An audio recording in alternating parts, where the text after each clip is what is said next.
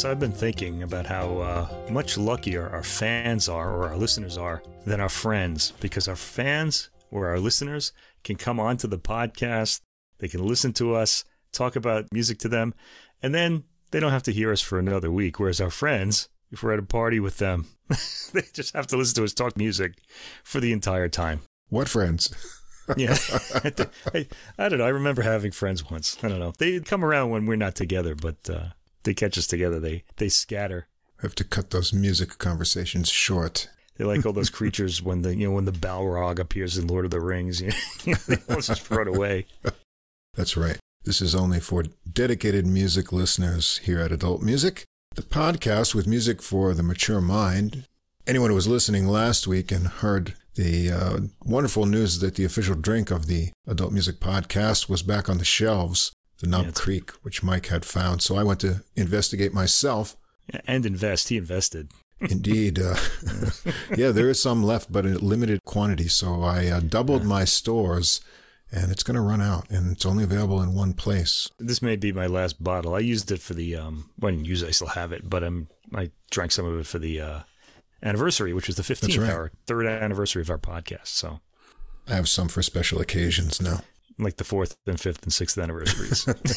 I have to be very disciplined to make it last that long. Yeah, that's true. Anyway, this is episode 153. As we said, Adult Music, the podcast with music for the mature mind, bringing you six releases every week three classical, three jazz of the recent most interesting music Last week we had a really interesting recording from clarinetist and how do you say that?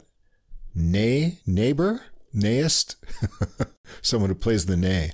Oh, the nay. Yeah. A, a nay. Yeah, I guess it'd be a nayist or a nayist. yeah, nay player. Nay, nay player, not a naysayer. yeah. That's uh, Mohammed Najem. Yeah. And thanks to him for sharing our episode and with his album that we talked about, Yaffo Blossom.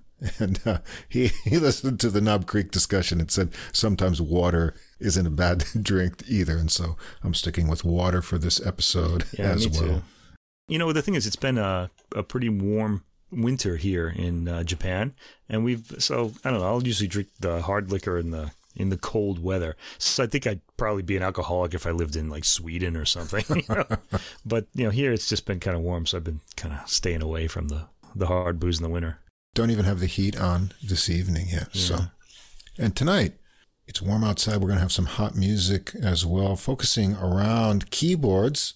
That's the theme tonight. Right. We're going to get into the, the intellectual side of things in uh, classical music tonight. So put on your thinking caps, everybody. Or screw in your brain. This isn't going to be an, an emotionally feely kind of uh, classical music segment. Yeah, you've got some uh, meaty music to get through in. Uh, yeah, in I've got a lot of explaining to do. Basically, is what it comes down to. As always, in the episode description, you'll find links to Spotify and Apple Music for all the music that we're going to discuss. And at the top of the description, there's a link to the full episode playlist all the music in one place on Deezer, CD, quality streaming music from France. You can also listen to the podcast there as well if you want to get everything in one place. And if you don't see the full description or recording list or the links aren't easy to follow on whatever app or platform you listen to us on, you can always come over and check us out on our host site. That's Podbean, P-O-D-B-E-A-N dot com. Everything's easy to follow there. If you enjoy the podcast, please follow or subscribe wherever you like to listen to us. Tell a music loving friend as well. That helps us get listed in the recommended categories. And Mike, we were in the top 100 for all music on Apple wow. Podcasts. On Apple Podcasts. Yeah, that's including like ambient background, hip hop and K pop. And Norah Jones was like number 23 or something. We were right up there in the top this week. Mm-hmm. And so that was good to see. And if you take a moment to give us a ranking or write a review. That helps us move up in the recommendations as well. You can also come over and follow us on our Facebook page to get extra info and more new releases throughout the week. And I put up a bunch this week. There's some hot ones there that you should check out. Actually, one or two of those are going to end up in next week's episode, but I'll tell you about that later on. You can leave a message or a comment there on Facebook as well. And if you'd like to contact us directly with any comments or questions, we would love to hear from you. Our email address is adultmusicpodcast, that's all one word, at gmail.com. I also want to, as always, recommend you check out our friends AJ and Johnny over at the Same Difference Two Jazz Fans One Jazz Standard podcast, where in every episode they look at a single jazz standard and they play little snippets of it and they listen to different versions, talk about the history and what they like and don't like. You'll learn a lot and laugh a lot. There's a link to their podcast in the description. And if you stick around to the end of the episode, you can also check out their little promo. They come out every other week, but they had to take a week off last week, so their episode will come out the day after this one. I wonder what their new one's going to be about. Yeah, I'm always kind of anticipating that myself. We like to recommend to our audiences to check out each other. So if you've never checked them out, do that as well. Tonight, as always, we're going to be playing some samples of audio from the recordings so you can get an idea of the sounds. And tonight, you might be sorry we're doing it in some cases. But those clips that we play are for commentary and educational purposes, so we recommend that listeners listen to the complete recordings, all of which are available on streaming services in the links provided. We also suggest that if you enjoy the music, please consider purchasing the CDs or high quality downloads to support the artists. All right, here we go. Lots of explaining to do right away. Now, I thought I'd uh, start tonight's uh, classical section out with some nice uh, Baroque music, you know, Yeah. just get us in the mood for like, you know, what's coming next. Classical music was once described to me as like, at a, at a, I used to work at a radio station that did classical music, and they would start with Baroque in the morning and then go to the heavier music at night. It was Right. kind of like a meal, you know, you have your appetizer in the morning. The main part of the meal is like, you know, the heavier one. It's, that Mhm. would be your dinner in the evening. And uh, that's how we usually uh, Yeah, Baroque music is logical, Yeah. somewhat predictable, and comforting, and so it's easy to approach in the morning. Well, it's usually very cheerful too. Unless you're doing vocal music, it's it's generally fairly uplifting. I've mentioned before that that was the uh, the era of the uh, Enlightenment, and Right. uh, that was a very positive time in human history, at least in European history, anyway. Right.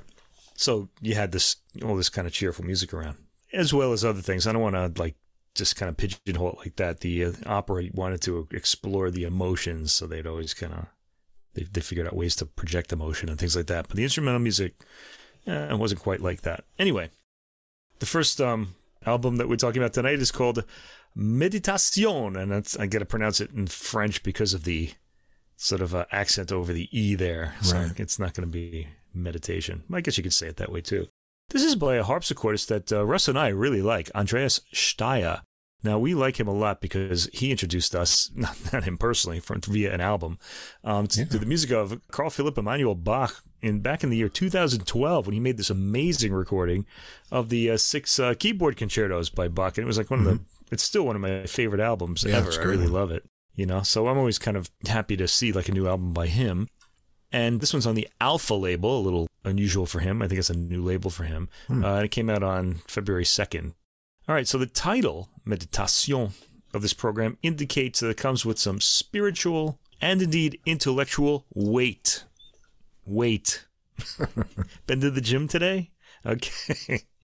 In the booklet notes, Staier states that music is often written about music. Okay, so we're getting into intellectual things here. Music written about music. You got this sort of thing.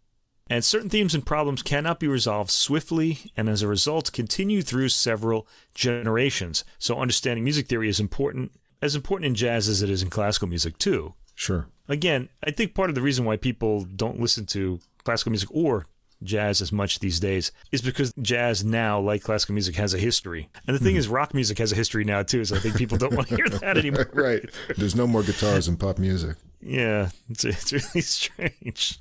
So it's helpful to know a bit about the history, and this, this is especially true in classical music. The repertoire that we kind of grew up with started in the Baroque era, so that's 400 plus years of history now.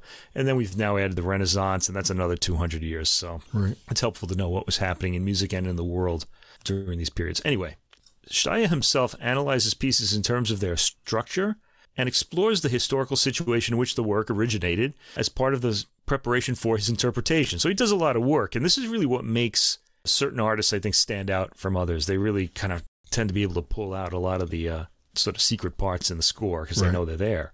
Through his meticulous approach, he has opened up completely new interpretive approaches and made surprising listening experiences possible.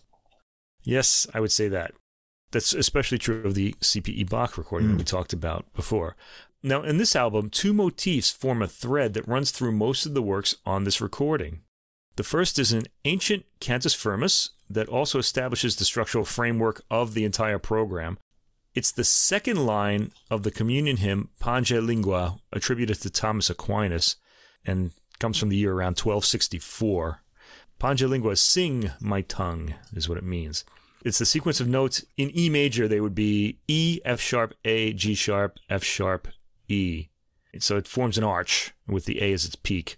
And this theme would be taken up and reworked again and again over the centuries.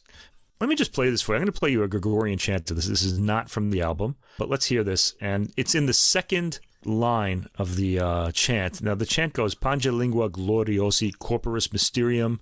And then the second line, sanguinisque pretiosi quem in mundi pretium. It means, Sing my tongue, the Saviour's glory, of his flesh the mystery sing, of the blood all price exceeding, shed by our immortal King. All right. So the word of the blood, sanguinisque, is the word that we're going to hear this line on. So I'll point it out. I'm going to talk over this. So let's listen.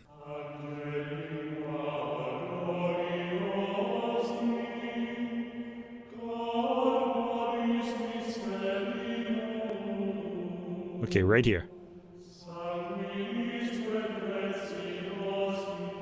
That's it.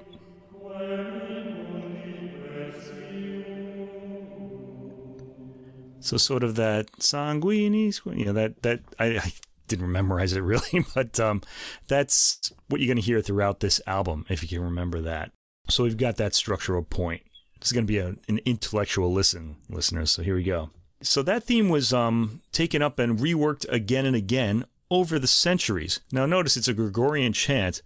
People in the Renaissance had the idea that if you used the melody for a Gregorian chant as your cantus firmus, as your kind of guiding sort of melodic line in your composition, the holiness of the words kind of got into that melody, sort of like the way, like if you throw like your red jeans in with your or your white t-shirts, they all turn pink.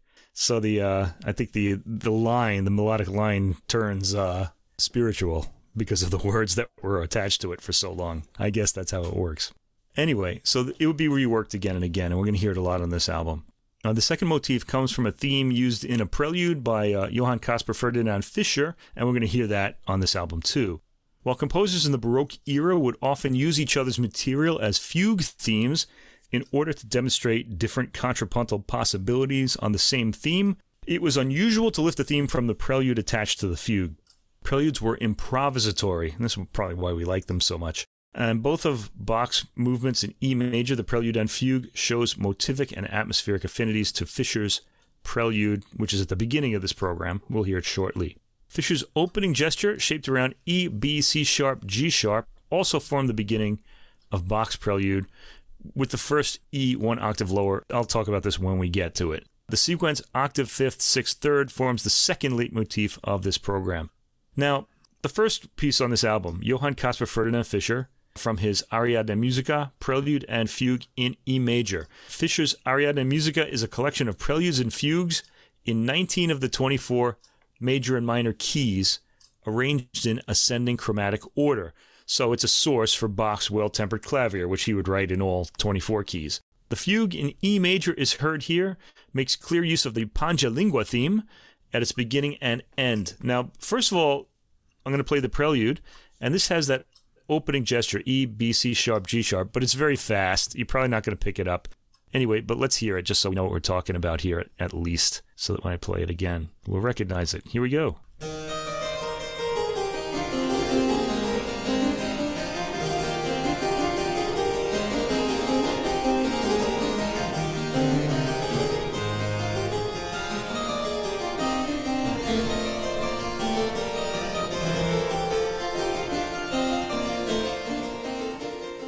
Okay, there we are, off to a good start. It's like sounds like a nice uh, Baroque album coming out there.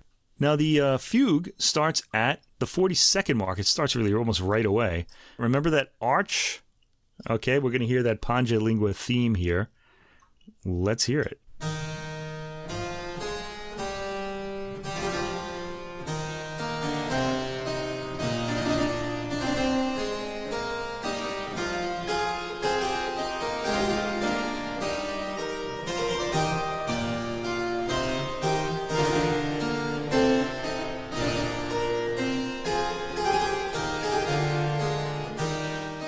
And this fugue sort of moves in a stately sort of um, melody. The opening gesture of the prelude forms the second motif that acts as a through line in this recital. Okay, this really starts as a flurry of measured arpeggiated notes. There's a cool false cadence right at the end of the prelude, and then the fugue starts. And I said it has a rigid marching quality. Track two, Johann Joseph Fux, that's spelled F U X, Gradus ad Parnassum. This is the fugue. The Pange Lingua theme is heard in E, in Phrygian mode, right at the beginning, and the theme is developed in fugal form. It unfolds slowly, and it's very brief and doesn't resolve its open cadence. Let's hear the opening of this fugue by Johann Fux.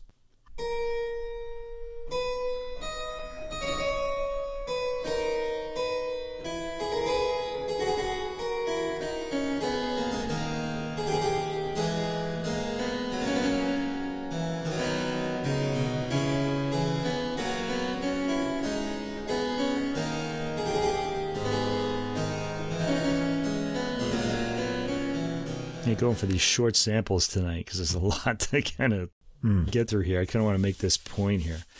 Okay. The third track, Johann Caspar Ferdinand Fischer again. This is from that Ariadne Musica that opened the album. This is the Prelude and Fugue in C sharp minor.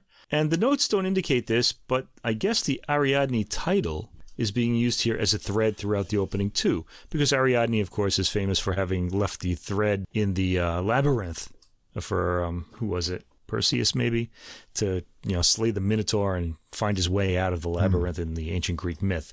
So I guess we're getting a thread through all of this program as well. It weaves through the first nine tracks anyway.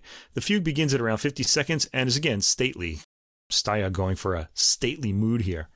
Track four, Louis Couperin. He was uh, the famous Francois Couperin's uncle, so he's the older generation. Pavan in F sharp minor, this is a lament featuring the second motif of the album, the one that goes to tonic fifth, sixth, third. Here, though, it's presented starkly in a stately procession of tones, so it's very easy to hear. Let's listen to this.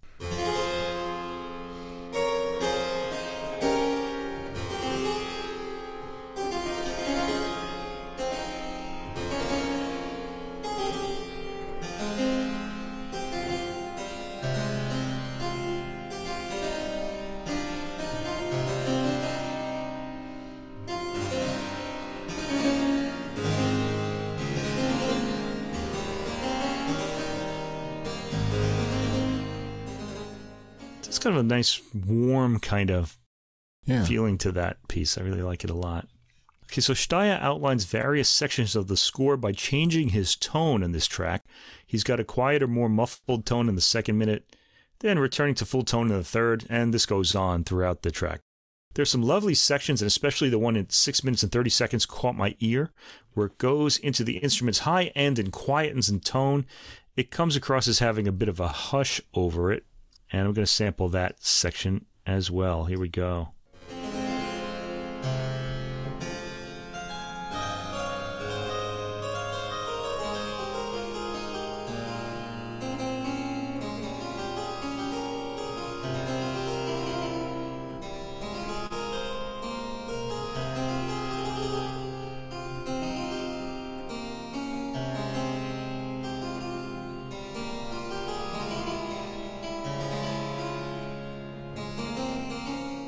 Some really compelling harmony in there, too. I really like that from the Baroque era.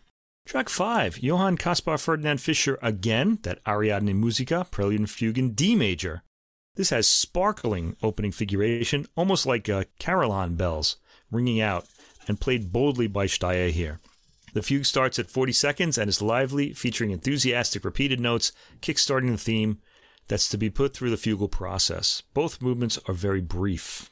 Track 6, Johann Jakob Froberger, Ricercar 4. The Pange Lingua theme is heard in G, Mixolydian mode, and it is nakedly exposed at the opening. So let's remind ourselves of what this sounds like. Here we go.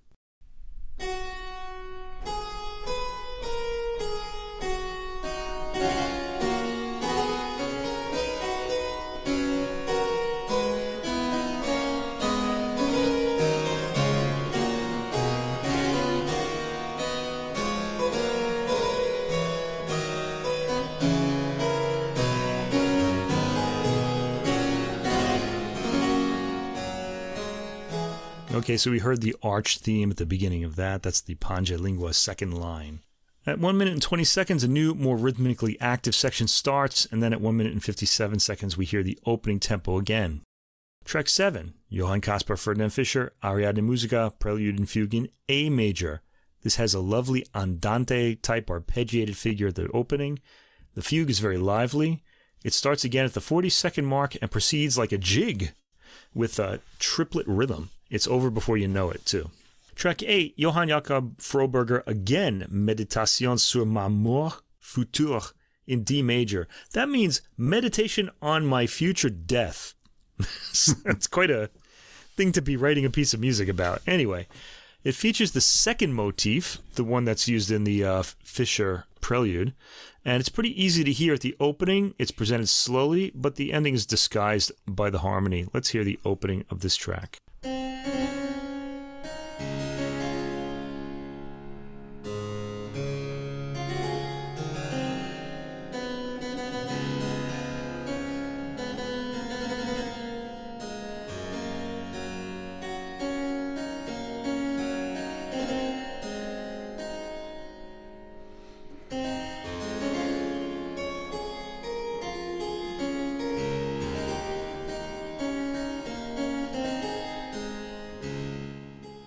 Might be heading to a cadence there, but I thought I'd take that out.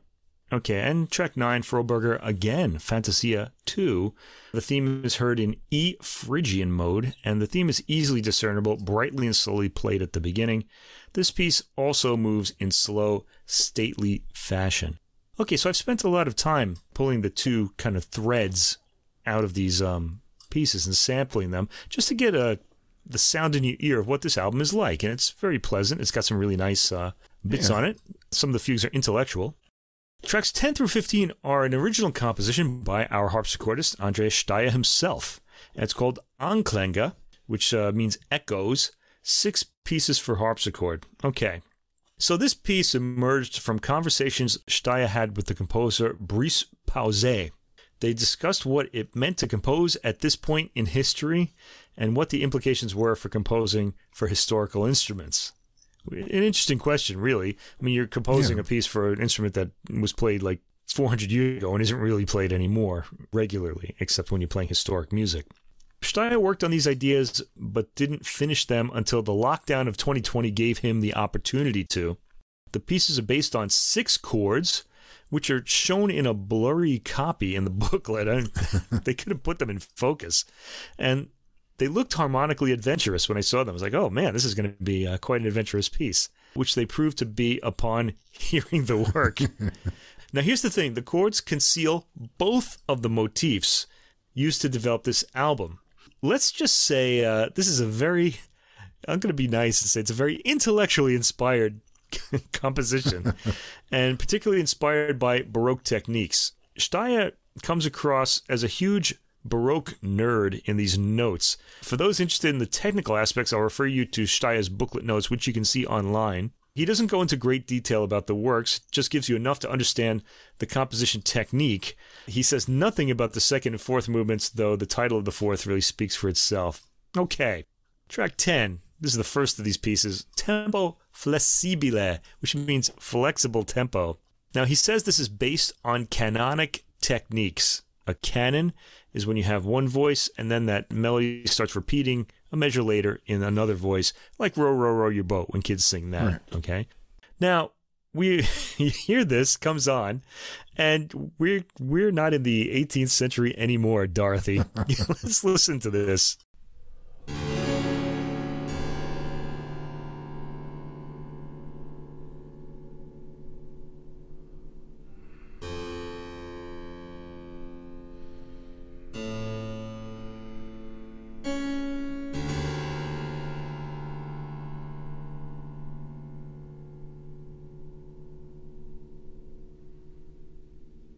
I kind of feel like we have to get out of this now because people might tune out because they might think we, they've lost our signal or something. There's a lot of silence in this piece.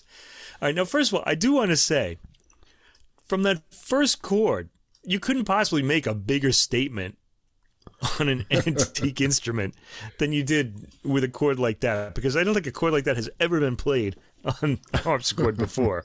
One wonders if the harpsichord uh, had an identity crisis after having this chord played on it. You know, did it need therapy? We don't know, but this work proceeds slowly and freely as far as the rhythm is concerned. In fact, the rhythm is so slow, you don't really pick up any sense of a pulse at all. It is very flessibile, as the instruction indicates. The four different speeds of the canon must be all be very slow because I really couldn't pick up the different voices. The movement comes across as very abstract, but apparently it's not due to the canonic structure. So again, intellectual. I know it's there not because I'm hearing it, but because I read about it. And I don't know how I feel about that. Okay. Track 11 is movement 2, Largo. The chords in this come crashing in and I noticed that Staier starts a lot of movements with an audible release of breath. You can hear him exhale right, right before all of these tracks. This is a ponderous movement with harmonies we don't associate with the harpsichord due to its period. It takes a bit of adjusting to accept that this timbre goes with these chords. So ingrained is the Baroque into the sound of this instrument. I was rather intrigued by the arpeggiated chord sequence heard at the minute and 20 second mark, followed by a spacey set of figures. I'm going to sample from that point.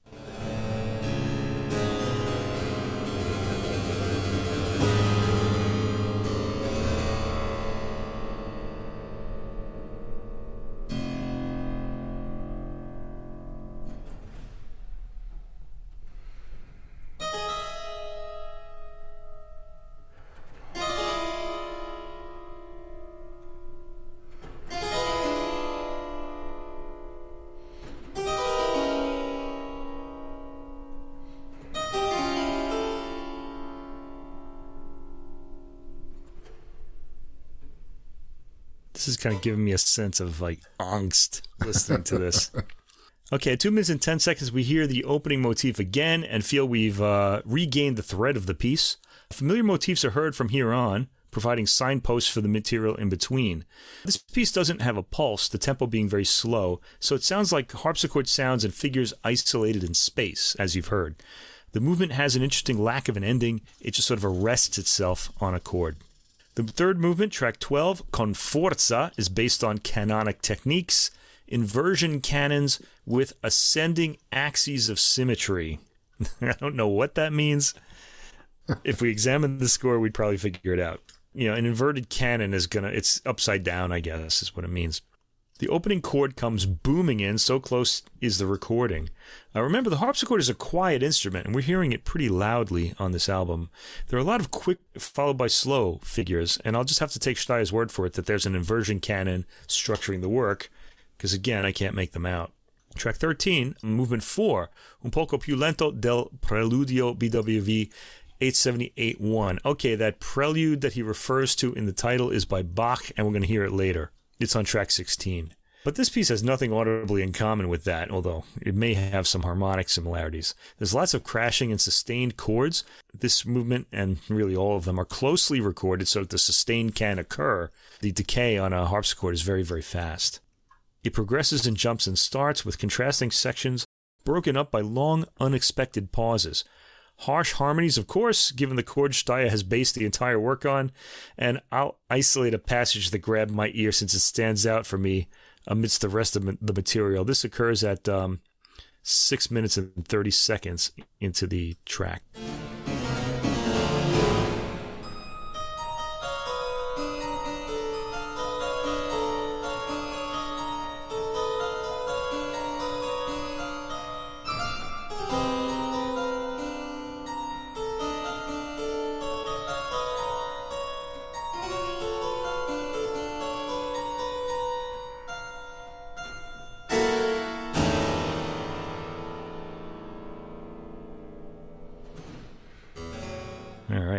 Next track is track 14, movement 5, Sempre Legatissimo, also based on canonic techniques.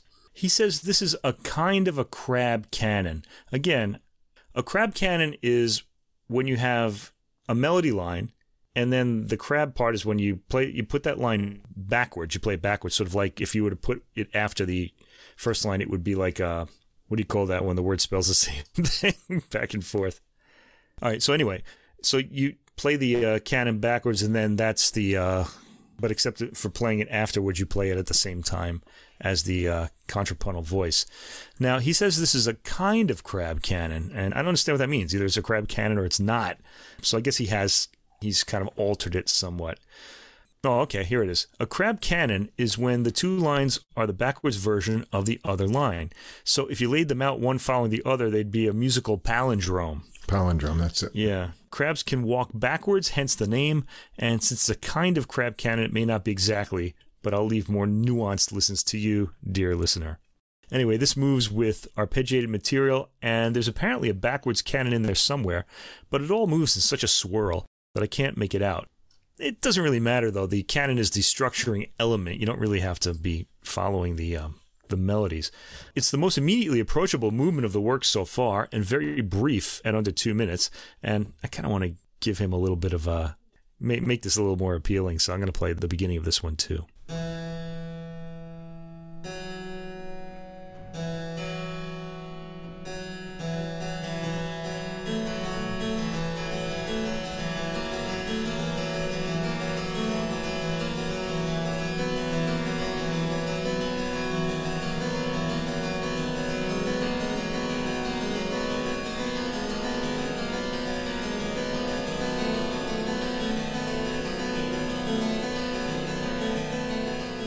Builds from there.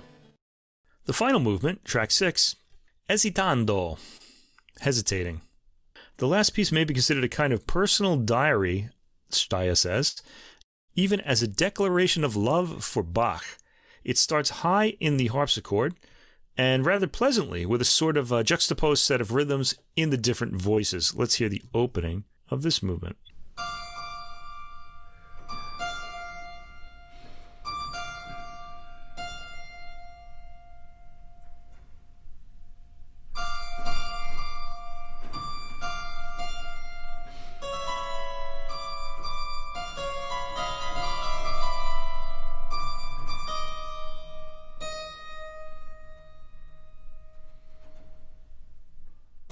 Lot of pauses in these works. the rest comes across less harshly than the first four movements, but is rather ponderous. One wonders how Bach would respond to this love letter. At 3 minutes and 30 seconds is a long pause that one could mistake for the end of the movement, but it goes on with dark chords in the low end of the harpsichord. The potentiometers are open so loud that we can hear Staier's Darth Vader like breathing in the quieter passages at the end. All right, now track 16 is the final piece on the album, Johann Sebastian Bach's Prelude and Fugue in E major from the second book of the Well Tempered Clavier. And this follows the Staier work without a pause, as Staier intended for his piece. So, track 16 is the prelude. It's connected to the last movement of Staier's work. It comes as such a pleasant release that I actually exhaled along with Staier when it started. I want to try to play this from the end of the previous track into this one. Let's uh, hear the end of Staier's work and then the beginning of the Bach.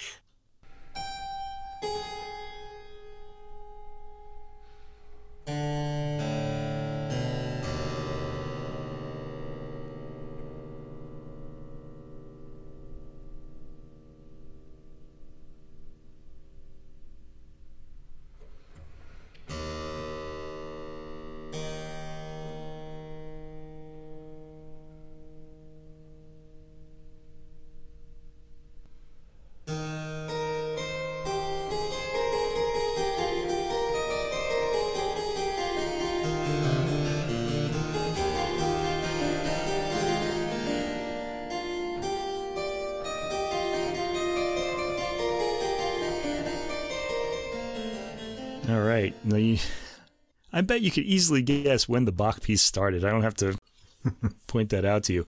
Also, the beginning of the Bach, when you hear that uh, opening four notes, that's the um, Pange Lingua theme, and that ties this work to the very first track on the album, the Fischer Prelude. Staier takes an allegro tempo on the slower, more contemplative side, yet the piece breathes as though meditating on itself. It feels really good, like a refreshing shower after our previous Staier composed adventure. At 2 minutes and 30 seconds, the B section of the prelude begins after a brief pause.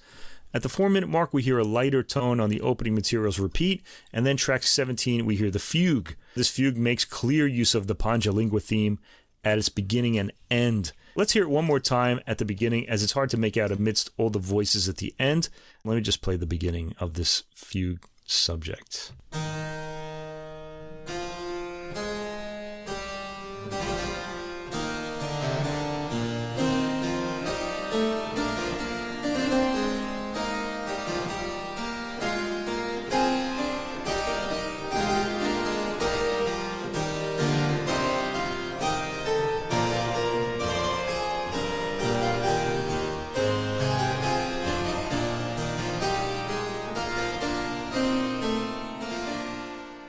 So you notice the arch figure at the beginning. Again, the Lingua theme from the second line of that um, Gregorian chant.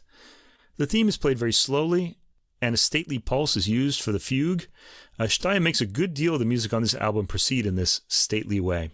And that's the album. It's an intellectually stimulating program and a rather meditative one.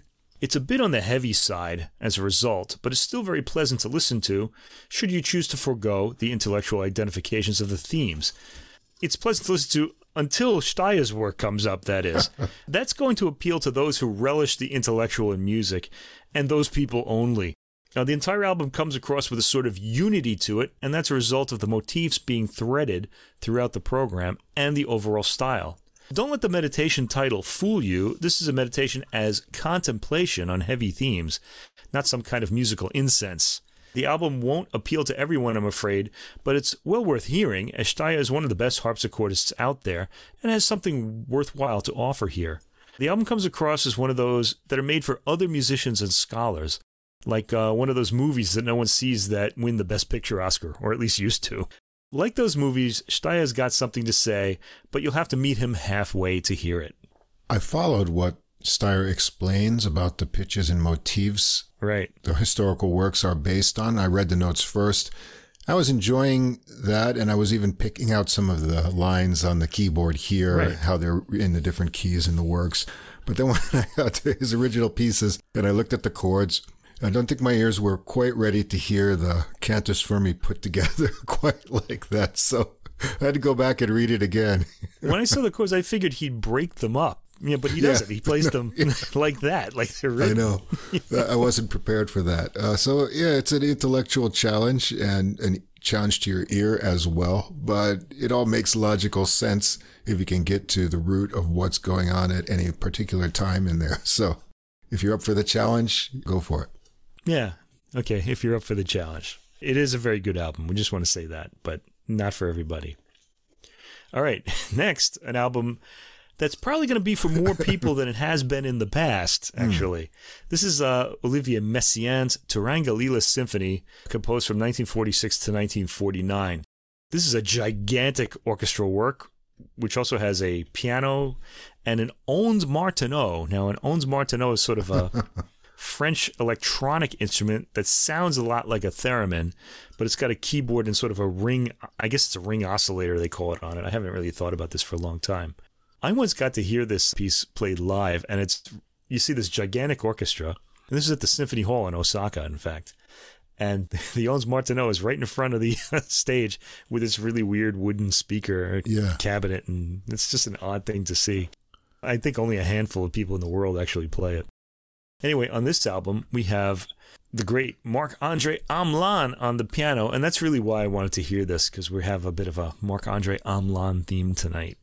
He's also the pianist on the next album we're going to talk about. And the uh, Ondes Martenot player is a player I haven't heard before, and I'm going to guess her name is pronounced Nathalie Forget because in English her name would be Forget. Forget. it's spelled like that. I'm guessing she's French. Anyway, the Toronto Symphony Orchestra is the orchestra, and this is conducted by Gustavo Gimeno. This is on the Harmonia Mundi label, released on uh, February 2nd. And this is Gimeno's first recording as music director of the Toronto Symphony Orchestra. The work was performed to mark the orchestra's centennial, and the Toronto Symphony has recorded this work before in 1968 with none other than Seiji Ozawa conducting. How about that? We Right. just talked about him. He recently passed away. We talked about him, I believe, last week. Last week, yes. Yeah. It's a good choice of work because it's a love song and a hymn to joy. And what else would you want? Like, I almost wish we did this last week Yeah. for Valentine's Day, but uh, we're a little late. Messiaen described the love of Turangalîla as fatal, irresistible, transcending everything, suppressing everything outside itself, and the joy as superhuman, overflowing, blinding, unlimited. Wow. okay. Turangalîla is a made up word, and I've always heard that lila is play. Okay, and uh, hmm. but from Sanskrit, the booklet note describes it as course of the galloping steed. Oh, I don't know. Maybe hmm. I would think lila would be play of the galloping steed. I don't know, but that's I've heard it translated differently. Anyway, the work prepares the listener for a supernatural journey where life and death, sensuality and rationality clash. It's a song of love on a cosmic scale. Messiaen uses the Ondes Martenot as a, and this is a quote from him, supra expressive voice, alternating between the most terrifying sounds, which are the metallic timbres, and the most diaphanous sounds, which are extraterrestrial timbres. I guess that would mean the Ondes Martenot. The solo piano is intended to make the orchestra sparkle, and the French word for sparkle that's used by Messiaen is diamante, which is kind of an interesting word hmm. because it's a verb for diamond. So to diamond, he wants it to diamond, or to, I guess to right. sparkle like a diamond. Diamante l'orchestre, to make the diamond sparkle. And reproduce the bird songs. The celesta and vibraphone represent the gamelan in Balinese style. I never really thought about that before. Hmm. You could think of this work as a triple concerto. So you have the piano, the Ondes Martenot, and the celesta and vibraphone together, forming sort of a gamelan sound. Every time I've heard this work, it's been kind of on the heavy side, but somehow First of all, this goes by pretty fast. It's a 73 minute work on this album. And in the past, I've always heard works of this work go over 80 minutes. So there's some pretty swift tempos, and that's very impressive for a work that requires such virtuosity. One of the things about this piece that interests me is the, the Ondes Martenot, that theremin sound, the Ondes Martenot yeah. sound, sort of, uh, if you grew up the way we did with uh, TV and uh, reruns of old 1950s horror movies or you know, science fiction, you know, science fiction movies. You know, the theremin sound, the Ondes Martenot sound, which is similar, they would always be used to indicate like some extraterrestrial life form, you know, in the movie. So it's hard to really get that out of your head for at least my generation when you hear this. But this work, um, just despite the Ondes Martenot having such a big role in it, continues to be Messiaen's like most famous orchestral work. It's right. the one that's most often played and it's gigantic, as are all of his orchestral works. Anyway, let's give you a sample of this. The first uh, movement is called Introduction, Modéré un peu vif, and there are different themes. The first thing we hear, we hear a rush of strings, then we hear the statue theme, and then the duetting clarinets play a flower theme, which is the fragile beginning of an amorous attachment, and that leads to a love theme on the Ondes Martenot. There's a lot of stuff happening. Let's just uh, sample the beginning of this so that we're in this sound world.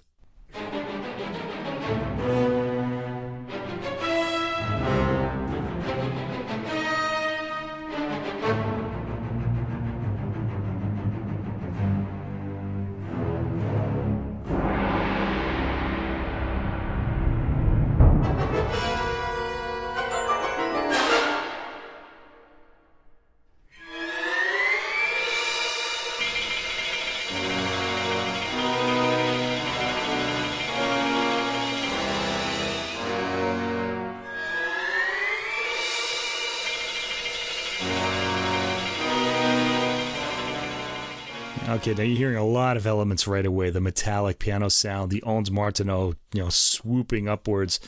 You're going to hear these themes quite a bit in this album. You heard the gong and the bass drum, yeah. and let me tell you, this is an impressively transparent yet very present recording, especially in the percussion. There's lots of detail on the recording. Here, the statue theme's Ondes Martenot swoops quickly with the piano sounding appropriately metallic with its icy tremolos. The tempo is on the fast side, making the chorale for the statue theme connect into a sort of theme. We really do hear the flow of the voices. I think it's supposed to sound more rock like, but Gimeno has made this kind of appealing here. The piano and clarinets and swooping Ondes Martenot lead to the flower theme at 2 minutes and 15 seconds, vaguely reminiscent of the woodwinds in Petrushka's room in Stravinsky's ballet. Remember it because you'll hear it many times. Hamelin's technique is so amazing that he makes one sit up in astonishment with his rapid scales at the three minute point. The bass of the piano doesn't register as strongly as the percussion on the recording, but it sounds fully and uh, has a good reverberation to it. We hear the uh, ending like pendulum theme. It's kind of like a continuing clock like sound after the four minute mark, sounding almost melodically bouncy in this interpretation. Track two of this, I should mention, 10 movement work is called Chant d'amour 1. So, Song of Love number one. Okay, so the opening anguished mood is broken by a crescendo preceding the rondo refrain. It has two themes. The first one is virile, and the second gently feminine on Ondes Martenot and strings. I get a strong sense of the rhythmic figures at the beginning of this movement. I think I can squeeze both of the themes into this sample, so let's hear both themes the virile one and the uh, more feminine one.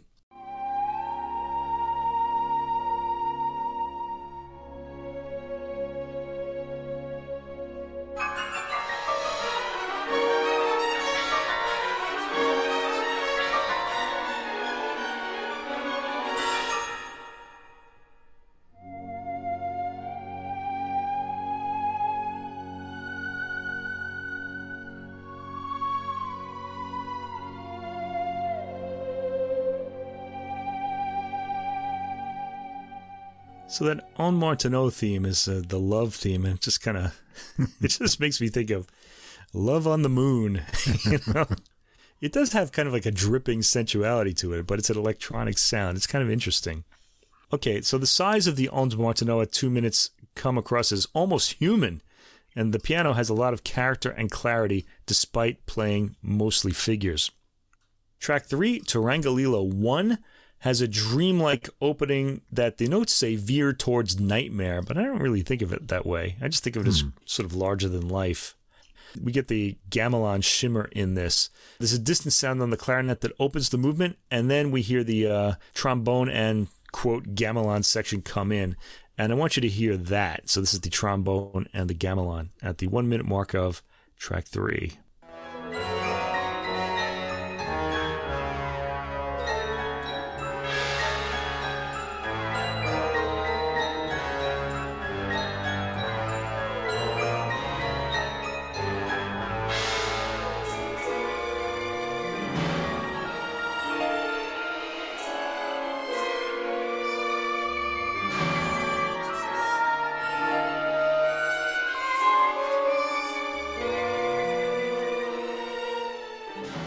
Of complex stuff happening in that scoring. So you heard the high metallic sounds and the kind of the crashing like metal sheets. That would be like the gamelan.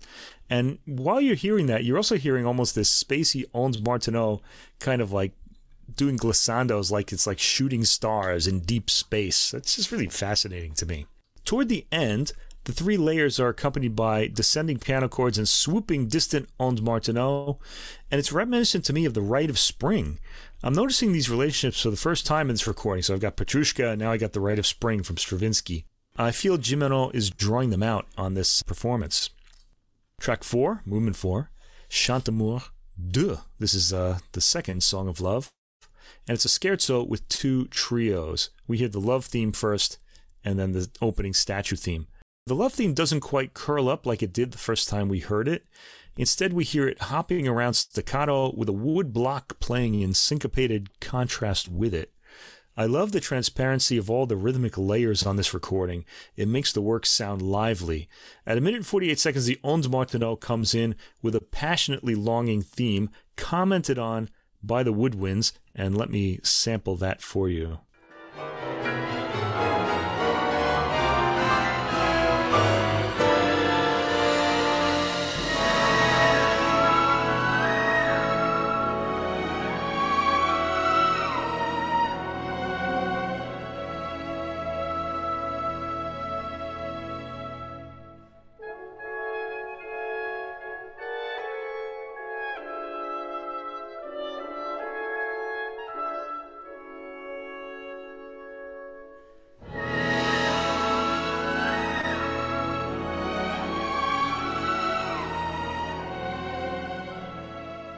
Like the way Forget gets like a sort of a vibrato on the Ondes Martenot, like it's singing. Yeah. It's like a human singing, or maybe an android singing, or something. It's hard to characterize.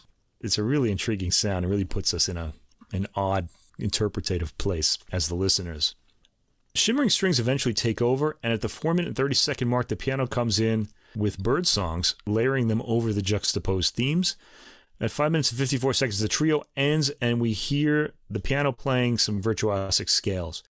At 6 minutes and 34 seconds, the second trio starts with the wood block and a new repeating cyclic theme.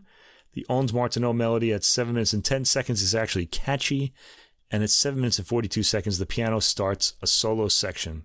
At 8.55, we get a straightforward statement of the love theme and the clarinets, followed by rigidity of the statue theme. Now, you might want to notice something. Messiaen's music doesn't develop. It sort of moves in sections, and those sections cycle around almost like it's an Indian sort of a rhythmic cycle. So he's mm. using these sorts of ideas to structure his pieces. We have to approach them in a different way than we would, say, 19th century music. Track 5, my personal favorite movement of this work, Joie du sang des étoiles, the joy of the blood of the stars. It's uh, kind of a distorted version of the uh, opening statue theme, and the flower theme is in there too. Given what I've been hearing, I was looking forward to hearing what this would come out sounding like, and as anticipated, the melodic profile is pulled out and the orchestra itself hockets the theme beautifully as though it were one player. Some amazing orchestral virtuosity is heard here. I think this movement trades a bit of its wildness for melodicness in this interpretation, and the sense that it's a rhythmically wild movement does come through nevertheless, without hitting you over the head with that. This is really something. Let's sample just the opening of this. This should knock you out.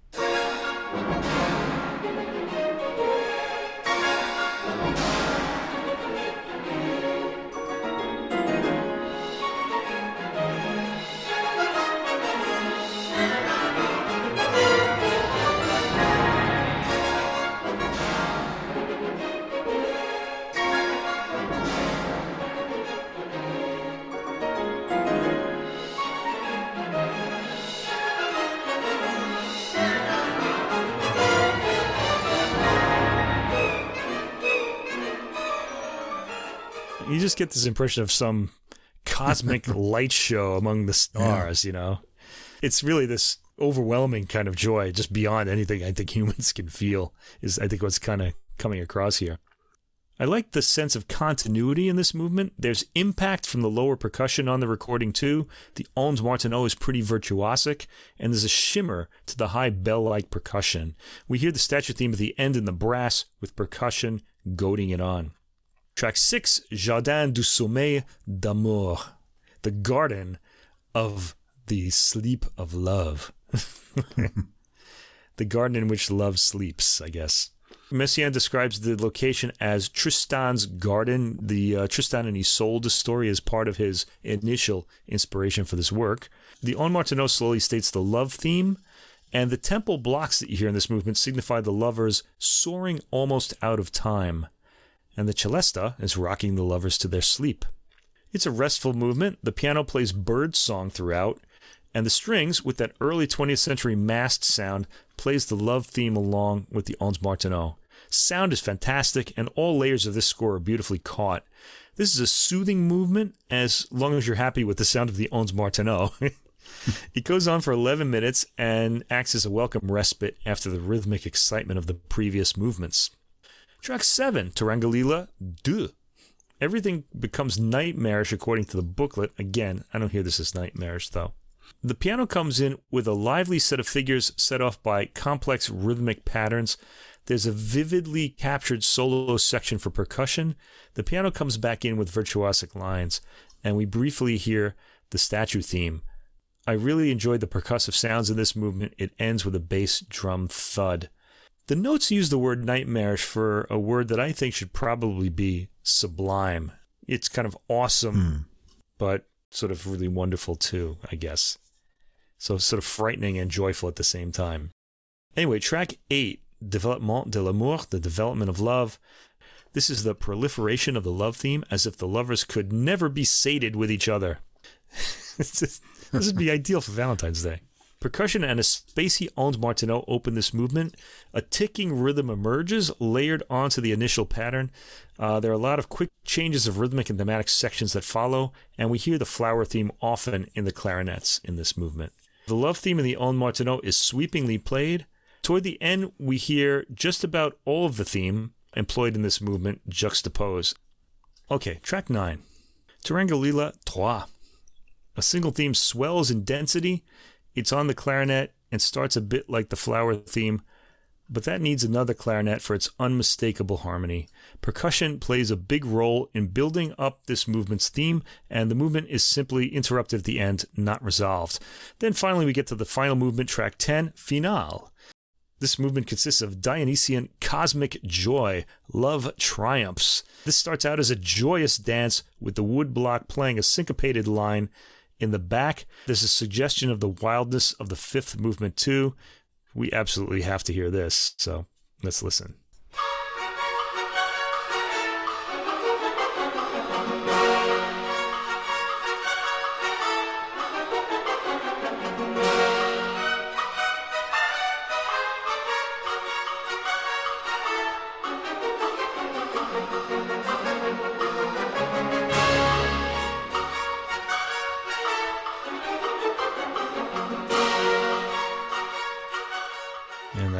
Repeats in the cycle. I like the fluid quality Gimeno gets from the orchestra. The progression of the movement sounds fluid and natural. We get to hear the Ondes Martenot in the love theme once more at 5 minutes and 14 seconds. There's a wild approach to the end at 6 minutes and 39 seconds, filled with unbridled joy. Let's hear the end of this movement.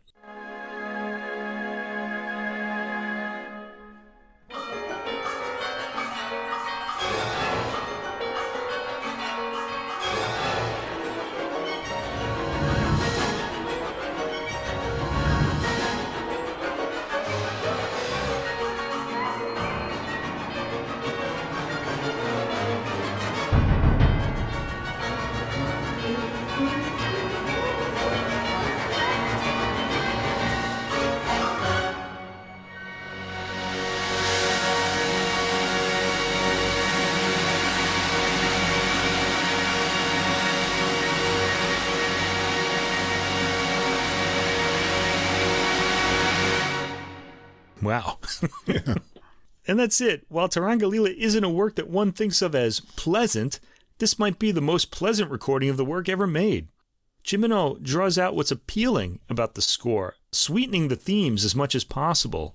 The statue theme perhaps isn't as imposing as it's been elsewhere, but it registers with enough contrast to let you know it's ominous. Pacing is quick, acting to throw melodic lines and rhythmic sections into relief. This also means we're hearing a highly virtuosic performance. This is not an easy score to play, yet it sounds natural and beautiful here. It's a great recording, too. I guess unsurprisingly, a team of people were involved. Carol Brueggemann of Brueggemann Music Production was recording producer, editor, did the mix and mastering, while Erdo Groot of Polyhymnia International BV was assistant producer, and John Newton at Sound Mirror Incorporated was balance engineer. It's nice to hear this score played in such a fresh interpretation. It gives me confidence that its popularity will continue despite the huge size of the orchestra and virtuosity required of the soloists and the orchestra, as well as the layered rhythms. It's not an easy score to perform, yet modern orchestras are playing it well, and the Toronto give it a genuine shimmer. It's a huge work. It takes you through some mysterious places and conflicts. Set aside the time, though, to hear everything at once because you need to remember and recognize the returning themes Yeah, and how they are presented differently in the movements. The music itself is rhythmic, exciting. It uses the full colors of the orchestra and then some with the Ondes Martenot's curious tones. And Hamelin's piano stands out in spots as being really virtuosic and exciting. And the ending of the whole work is very triumphant, getting to this destination of a fantastic journey and leaving you in a really positive place. So I found it really exhilarating. Right, it kind of pulls you out of yourself. It was an exciting performance too. You mentioned it was rhythmically like vibrant. I don't remember what word you used, but that's partly the performance. This is a really rhythmically vibrant performance. It's really exciting. Highly recommended. Okay, finally, our contemporary composer is the pianist on the previous Himself, recording yeah. and one of our favorites, Marc-André Hamelin. Although we, we did his um, William Bolcom piano rags, and we also talked about his CPE Bach album two years ago, and then we kind of missed out on him last year. there was a Fauré recording that he did of the complete Barcarolles and Impromptus, which is a double album. And we probably should have done it because it's a great record. I recommend it to everybody, but I think it would have been too much of a good thing to have to Could hear be, yeah. all of that in one week for the program and to talk about each Barcarolle separately. This album is Marc-André Hamelin's uh, own compositions. It's called New Piano Works, at least that's what it says on the spine of the CD. He's the pianist playing his own works, and this is on the Hyperion label, released on February 2nd. One important point the booklet makes about Hamelin's approach to composition is that he has a good sense of music history and harmonic similarities, and will often bring in passages from other composers' works to show their affinity to what he's composing and to include a bit of music history in his works.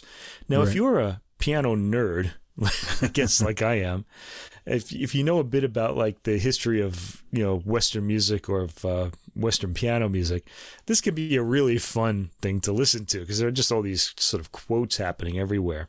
Yeah, it's similar to how jazz musicians pull in quotes from other tunes when they're reminded of a harmonic sequence, and it's get a little kind of wink, wink from him in spots.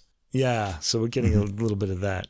All right, tracks one through nine. We'll start with the first work, Variations on a Theme of Paganini. He composed this in 2011. Guess which theme of Paganini that is? It's the one that everybody does a variation on. the 24th of the um, solo violin caprices. There are Schumann, Brahms, Rachmaninoff, Lutosławski, and in 1988, it says here Alexander Rosenblatt did sets of variations on that caprice theme. One of the things about it is it's got this um, chromatic section where the uh, a scale kind of leads from one melody to another. That's easy to recognize in the variations. So I think that's why people like to use it a lot.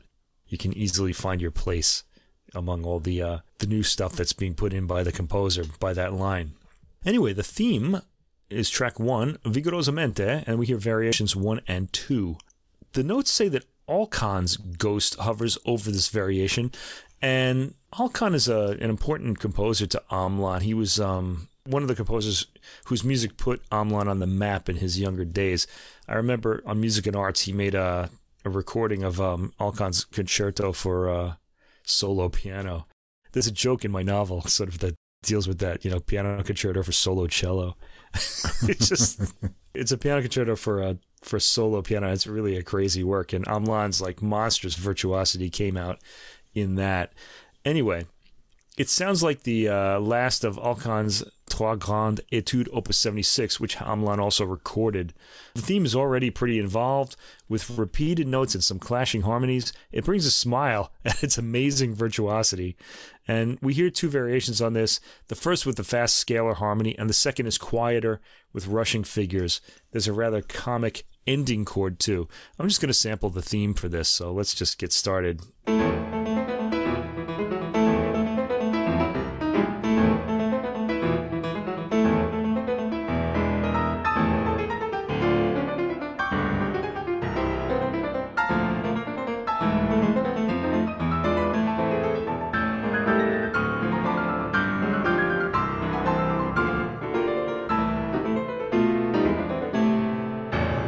That's the theme. It's got a touch of a saloon atmosphere in there, you know. Yeah, and also he's got those like clashing harmonies, and I think he might be playing like seconds actually. Some of that Yeah. harmony, it's really you know kind of close together. Man, he's really some kind of pianist. Variations three and four has a certain rhythmic bounce to it, and of course those clashing harmonies that Hamelin loves. This is already a really nutty piece, and there's another comical final cadence. Let's just hear the opening of this movement too, or the variation three in this case.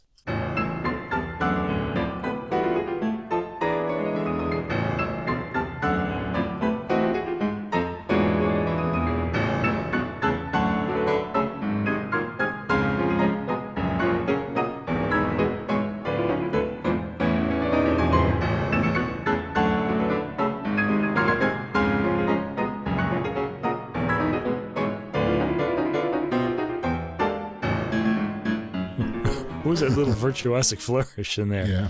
that had a bit of the saloon quality to it too. Variation 5 is uh, Barcarolle. Chopin's Barcarolle Opus 60 momentarily appears in this, and the harmony and the melody clashes, but the rhythm is straightforwardly, I invented a new word here, Barcarolic. Variation 6, Pesante, heavy. The booklet says both sonically and visually on the page, this variation recalls the dense chordal agglomeration of Max Reger, or I should say Rega, for the German pronunciation. Lightly cascading lines with, yes, clashing harmonies. Track 5 has variations 7 through 10. These all have rapid lines. Well, rapid lines in variation 7 for both hands. Variation 8 is fast staccato with a counter melodic line in the right hand. Quick figuration in variation 9. Variation 10 has odd pauses in the theme. We go to track 6, variation 11, played in triplets at first with odd jazzy and romantic interruptions, heard alternately. Track 7, variation 12, a line winding downwards from high on the keyboard, rather on the more serious side, and the line continually wavers for the entire 1 minute and 23 seconds of the variation. Track 8, variation 13. This is interesting. In the booklet, there's a typo calling this variation 18, and it's been corrected hmm. by crossing out the number in red ink and writing the number 13 in a circle after the title. And in the CD booklet, it looks like a pencil. This occurred because uh, its basis is Rachmaninoff's 18th variation from his Rhapsody on a theme of Paganini. So the person was thinking of, I guess, he may they may have done this on purpose just to kind of indicate the Rachmaninoff in that uh, thing there. Anyway, we go right into this from the previous track. The tempo is similar, but far more romantic in feeling. Hamelin's setting may recall the Rachmaninoff version, but it's got his quirky approach to harmony. And variation 14, Alla Giga. We hear Paganini's La Campanella theme in counterpoint with this theme, another famous Paganini theme. A staccato theme is heard here. By the way, that theme, La Campanella, we often know it from Liszt's um, solo piano setting of it, but it was originally a movement in his um, violin concerto, in Paganini's violin concerto. The nutty concept uh, includes a campanella at uh, 49 seconds. I'm going to go a little bit before that so that we can sample this. He was really kind of crazy, I thought. Let's hear it.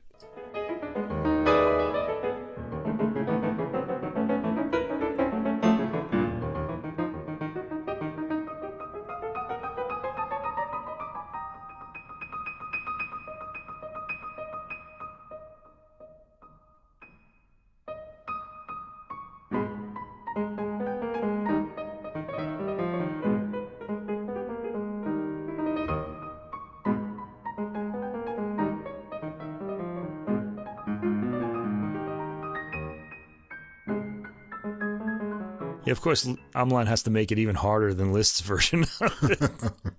All right, so that's it. Track 10, we go to a new piece, and this is called, ready for this? My Feelings About Chocolate. Composed in 2014. You know, we really should have done this entire program for Valentine's Day. We should, we should have Right. swapped the two and did last week's this week. But anyway, here we go. It's subtitled A Very Short Sonata for Piano and brings about an alliance with Erik Satie and Morton Feldman in the stasis and hermetic absorption of this tiny universe described by the booklet as a solitary love in with a box of chocks, each mouthful a blissful sonic island given only to the self. this isn't me, folks. This is the booklet. Uh, in the score, Hamelin has written directions to the pianist such as unctuous and dribbling with flavor, a repeat marked, oh yeah, once more, let's taste everything in this box, another repeat labeled, mmm, there are still a few left, and an unapologetic final, to hell with the diet, all gone. Anyway, this starts with some rather heavy clashing chords played softly. It rather s- starts sounding like distant bells chiming, and this really goes on for the entire piece, sort of like chorale chords. Are we to conclude that Hamelin's feelings for chocolate are devotional in nature because of this? I'm wondering if each chord actually represents a chocolate being popped into the mouth. At uh, 2 minutes and 21 seconds, there are some soft notes at the very high end that conclude the piece, but let's just, we we can't not sample my feelings for chocolate, can we? Let's hear the beginning.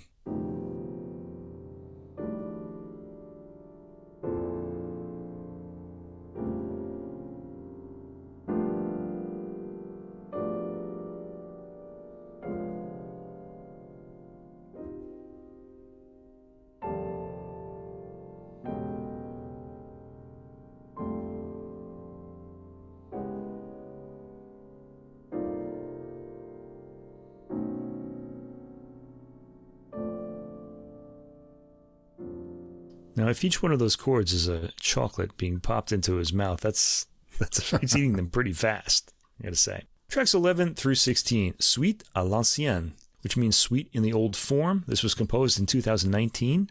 Now, in 2003, Hamelin recorded Nikolai Kapustin's Suite in the Old Style, Opus 28, along with other works. And Jed Distler wrote that Kapustin's Suite tapped into African American spirituals and gospel music through the structural contours of a Bach French suite or partita, with each movement corresponding to its precise Baroque counterpart. This description also fits Hamelin's uh, Suite à l'ancienne here, well enough to make booklet writer Francis Pott think of the work as a tribute to Kapustin, despite, again, its harmonic divergences.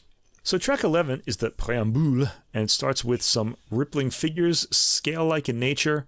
Harsh harmonies occur afterwards in chords, and then the rapid Petrushka like piano figuration goes on. It ends on solid chords. Track 12, Allemande. There's a rather appealing dance quality to this as the harmony in the high end grabs the ear. Let's hear that.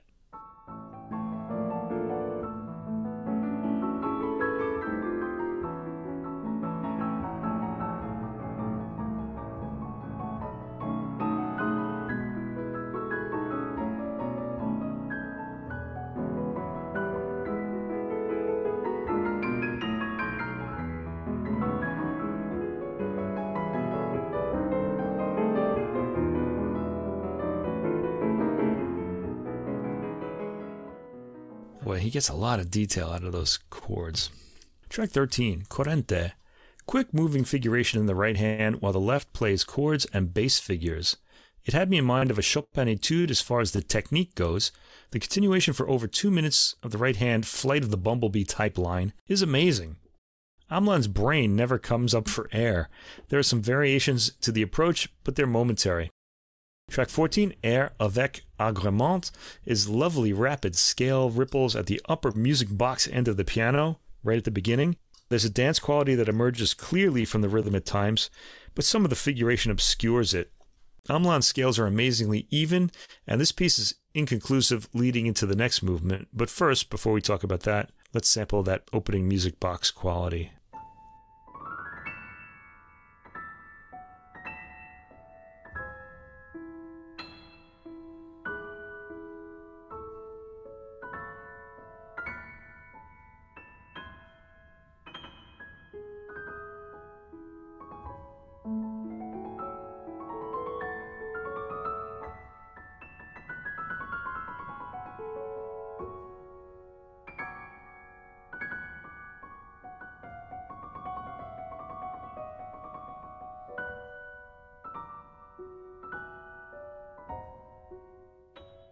Guessing a cadence isn't coming anytime soon, so I'm going to fade out of that.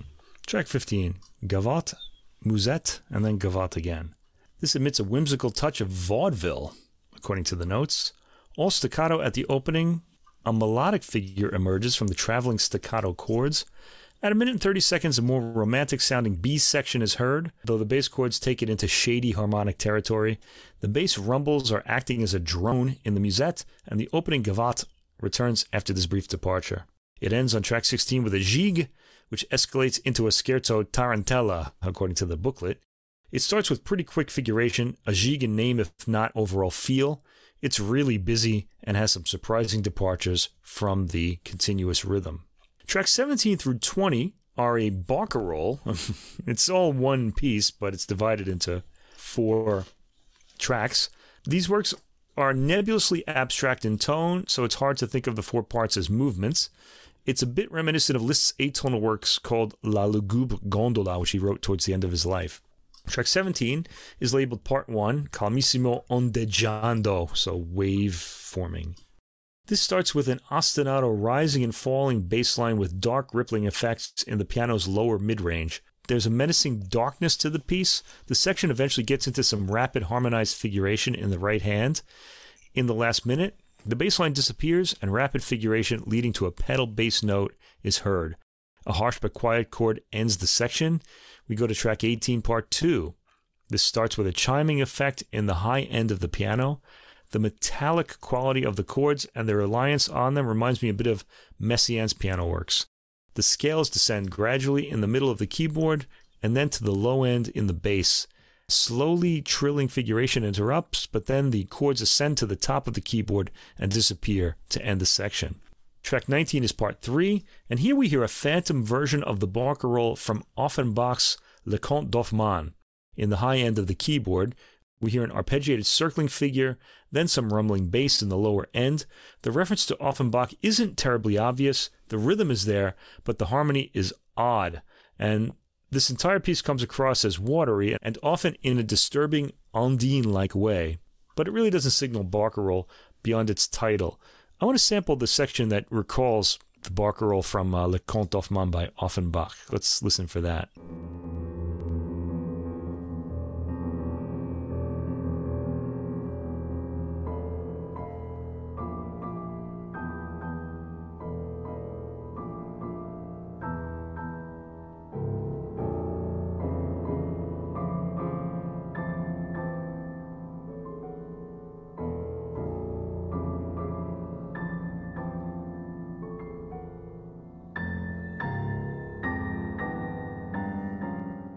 Hamelin wanders harmonically quite a bit more than Offenbach does.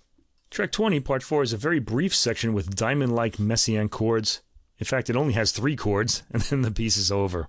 Track 21, variation diabolique. This is a pretty cute uh, play on words there. Variation diabolique sur des thèmes de Beethoven.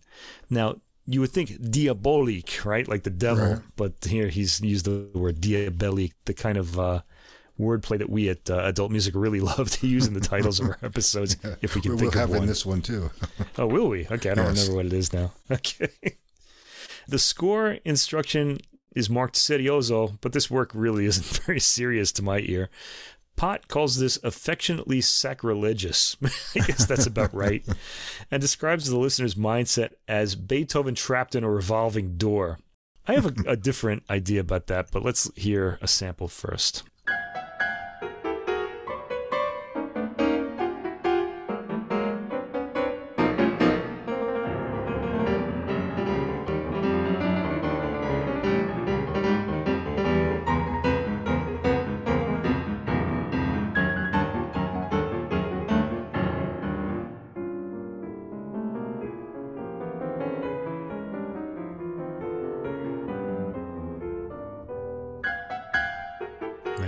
Back to the theme there. So, the rhythm and theme circle around like a demented mind's thoughts, causing the head it's encased in to swirl like a gyroscope on a stormy sea. That was my image. It quietens down for a moment at the one minute mark, and the harmony is opaque and rather disturbed. It ends with a resounding, clear harmony. Tracks 22 through 32 are a pavane varié, and this is probably the most serious, if you can use that word, work on the uh, album. Track 22 starts moderato molto, and the theme comes across gently and familiarly. I'm not placing this, but I'm sure I've heard this theme before or something like it, maybe in Handel, but another Baroque work. The harmony here is lovely and clear, really old school, like a Renaissance or Baroque work. Variation 1 on track 23 changes the theme quite a lot, adding some of Hamelin's unusual harmony. Several techniques are used in the tight space, particularly scale figures. Track 24 has a quick theme, rather melodic and appealing, and this is the one I'm going to sample.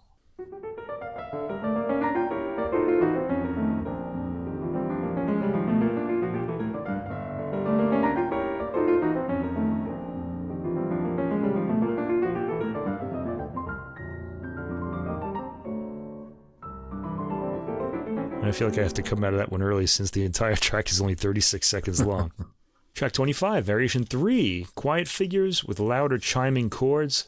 The theme is easily discernible, and the variation ends with an accelerando that leads to the next variation, number 4, track 26, which is rapid, has a wave like motion to it, with crescendos reaching a peak with the top of the figured line. It put me in mind of a rough sea.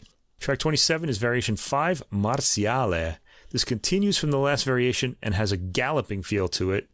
It's rapid with strong syncopated accents. Track 28, variation 6, same tempo, continues from the previous variation. Ripples in the right hand are accompanied by a menacing bass scale low on the keyboard. Track 29, chorale, or chorale is what he labels this. Crystalline chords high up on the keyboard. There's a unison harmony at the 50 second mark with mid range and very high notes outlining the theme. Variation 7, track 30, is still up in the higher mid range, but the figuration comes across as something more from the 19th century. Track 31, variation 8, changes here to a heavier theme with a similar tempo. The change between variations is almost indiscernible, and we arrive at variation 9 at the end, track 32. The last variation starts loudly and emphatically. Let's sample that.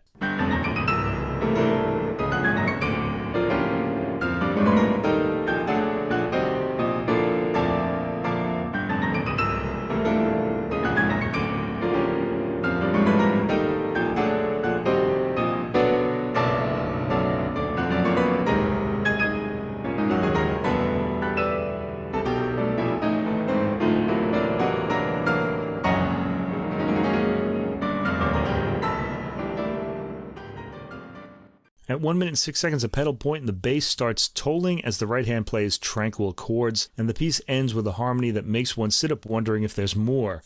Though quiet, the harmony takes us away from an ending. Tracks 33 through 35. There are a lot of tracks on this album. They're all very short. This is a chaconne, and it's uh, divided into three tracks. It was commissioned as a gift to Elizabeth Schock. Her name is spelled S C H O C K. So its opening four notes encrypt the letters E S C H, where S is E flat and H is B natural. Judging from the album, Hamelin is attracted to variations. The opening four notes outlining Schock's name on track 33 are pretty stark, and Hamelin plays that up as his bass line lengthens. Let's hear the opening of this chaconne.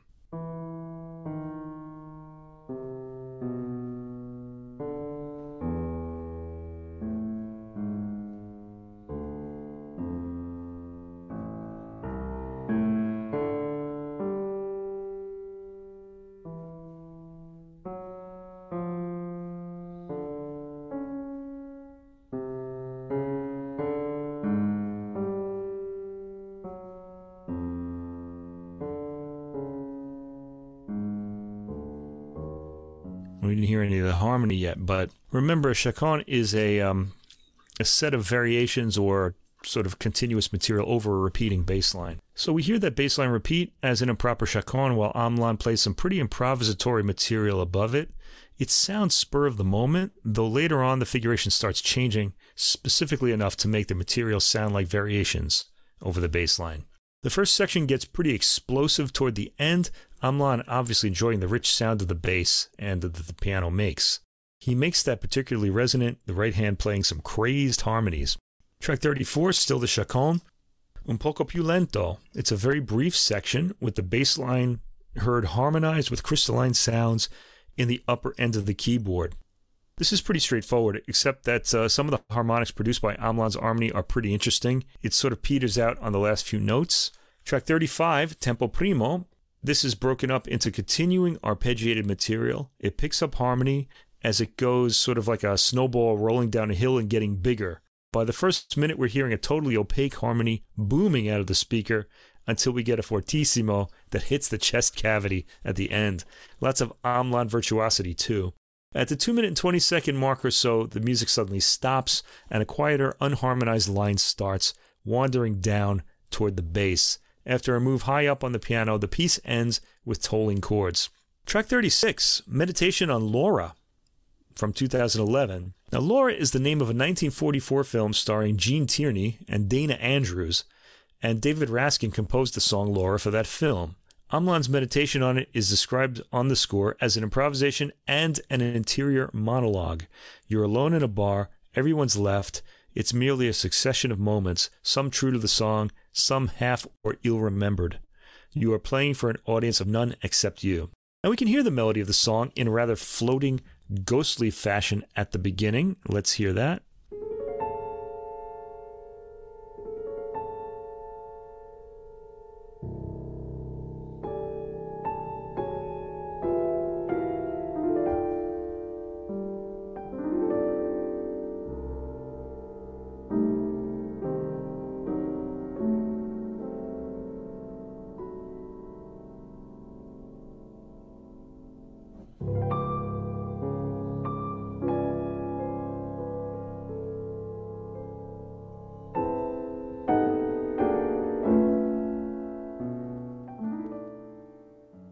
Doesn't really get any more solid than what you heard, the melody wafting around the various settings Hamelin comes up with for it. The piece sort of wanders around like this for over five minutes. It sort of puts me in mind of Liszt's late atonal works like the previously mentioned Lugubre Gondola.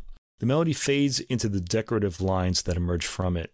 Finally, track 37, the final track on the album, another little surprise here, Toccata on L'Homme Armé. Uh, this is composed in 2016. It was commissioned for the 2017 Van Cliburn International Piano Competition. Now, many composers took this popular song from the 15th century as the theme of their mass settings. You can look for that online as Missa l'Homme Armé.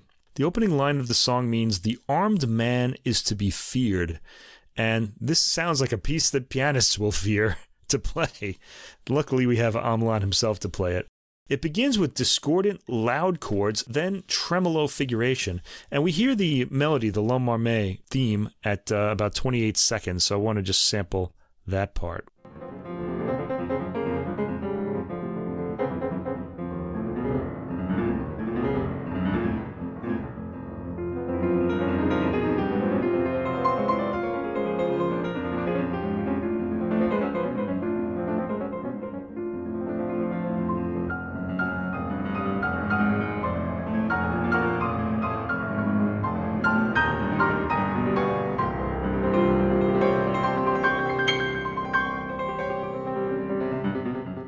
Can hear the excitement building up there. It goes off from here into some pretty traditional virtuosic lines, but as always with Hamelin's compositions, it's going to give our harmonic sensibilities a workout. The theme sort of picks up a galloping quality, which is appropriate given the theme and time period it comes from, and the piece really starts roaring at the end, and it reaches a big fortissimo ending chord. Let's hear the end. Well, we're not going to hear the ending, but let's hear the piece when it really gets going.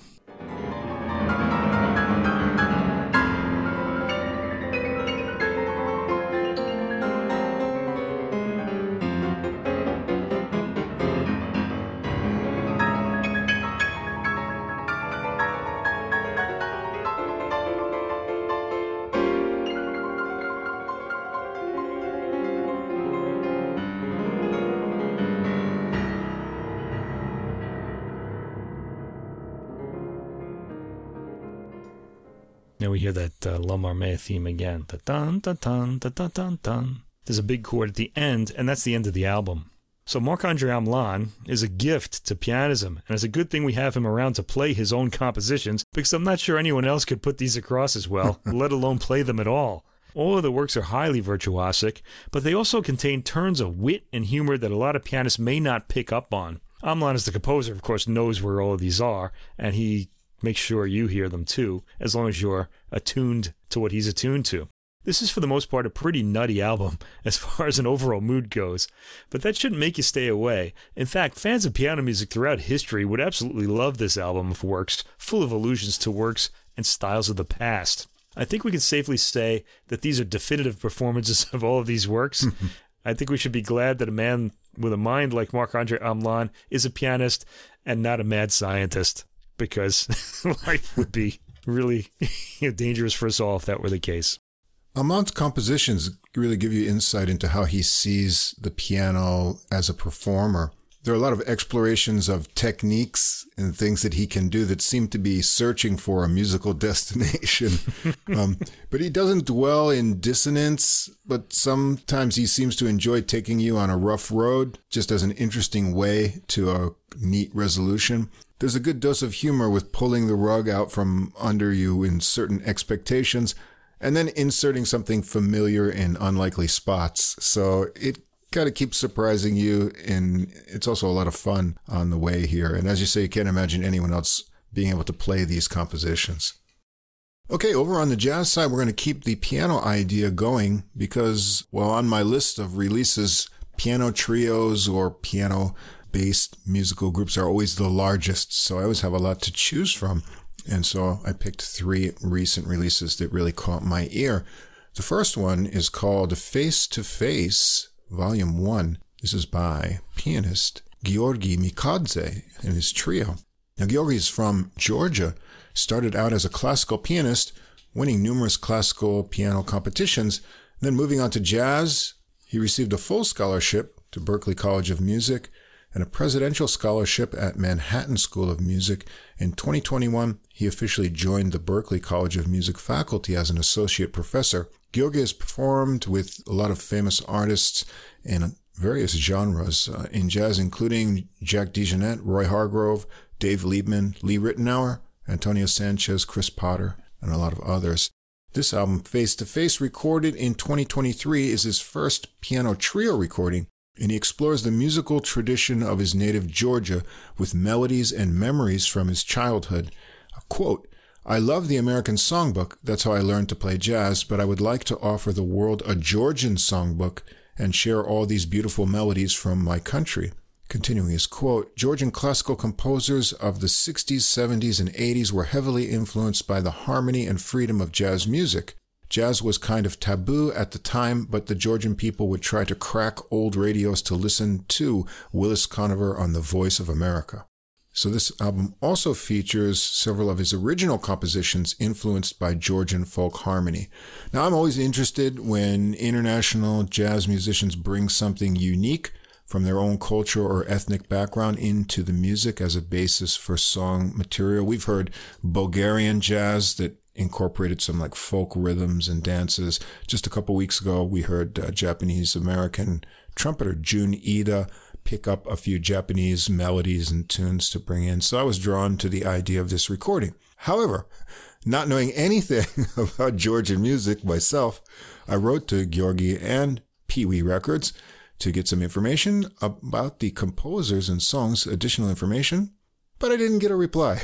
Oh, well. However, fortunately, DL Media Music, that represents the record label here, has a promotion page where I could get some additional background. So try to fill in some of the blanks on the sources of music. So we've got Giorgi Mikadze on piano and all the arrangements, Francois Moutin on acoustic bass, and Raphael Pannier on drums. And let's see how I can butcher some pronunciation of names uh, for this recording. Uh, the first track is called Sachidao, and this is Mikadze's original composition. It's said to be a reimagining of a well-known melody traditionally sung during wrestling matches. Imagine that. well, Put on your seatbelt right away for the super subdivided and syncopated tune. The melody section has a repeating eight measure rapid fire piano part with a little break at the end before a repeat. Then there's a new section, like a variation, that goes around twice. Let's hear it get started.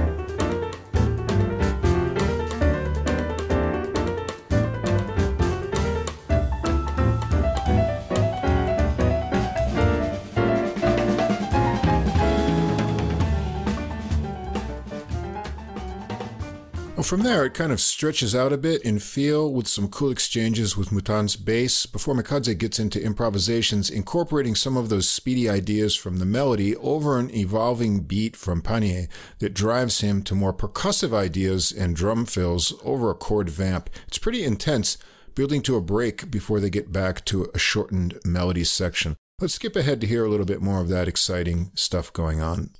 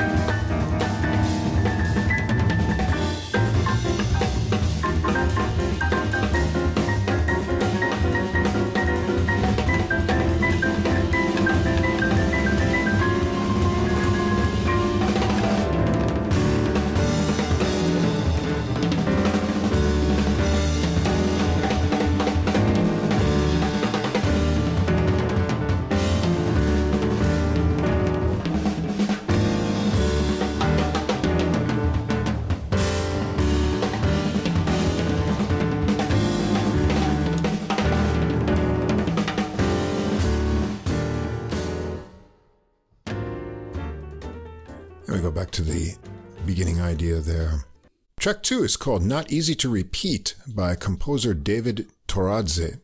This is for the 1960 melodrama Last Day, First Day, which follows a postman on the eve of retirement as he shows his route to the young woman who'll take it over. It has kind of a meandering intro with a spaced out teasing piano figures for the first 30 seconds or so. After a little pause, Mikadze brings in the lovely melody that goes in and out of time with rubato phrasing. Listen for Moutin's ringing bass figures and the little flourishes that Mikadze adds. Let's check it out from where the melody section really gets going about a half minute in.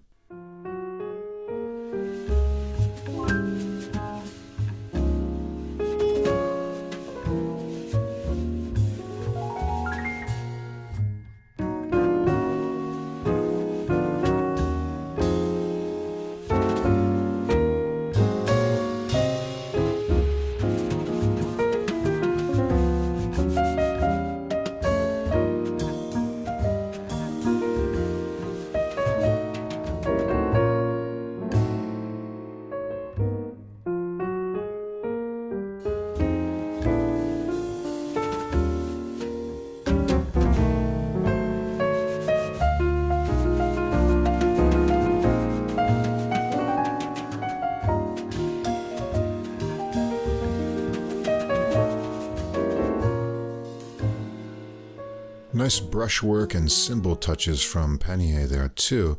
Mikadze's improvisations show off his light touch and sensitive articulation on this one, and we get to hear the pretty melody again with a tasty ending. Track three is called Dolls Are Laughing. This is by Sulkhan Tsintsadze, a Georgian composer known for his chamber music and film scores. This is from the 1963 comedy Tojinebi Itsinian. This one unfolds gently, starting from a bass ostinato and some steady tom rhythms, marking out a 3 4 meter, with Mikadze working soft lines into the melody. The rhythmic feel shifts a lot as it goes on. Pannier seems to match intuitively as a drummer. Let's hear from the main melody and through some of those changes once it gets going.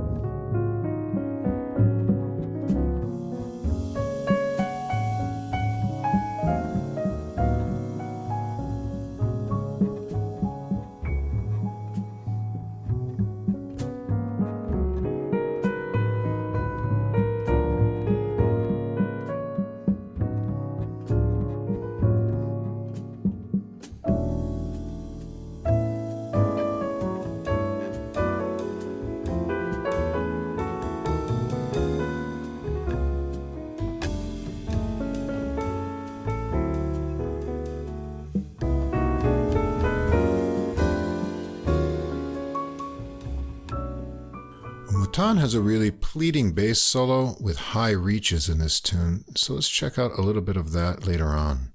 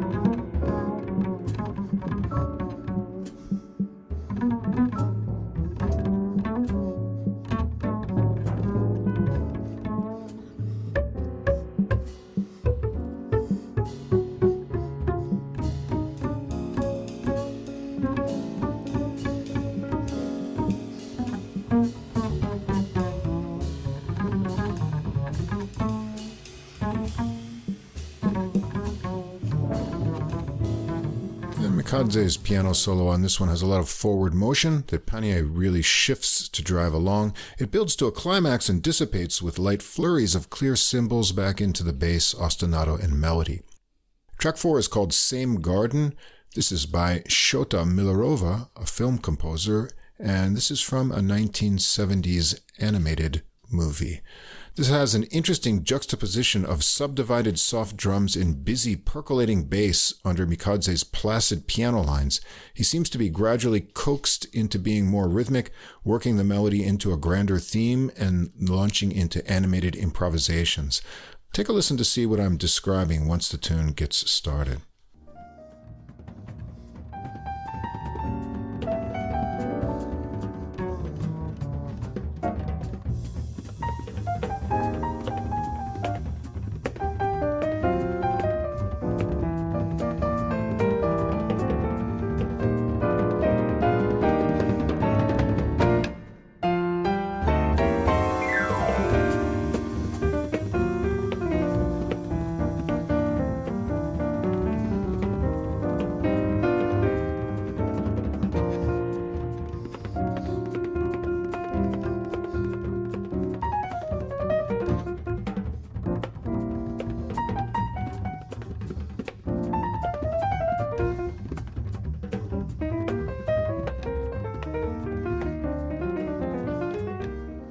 Mikadze's improvised solo here is really exciting and explosive, so let's skip ahead to hear some of that as well.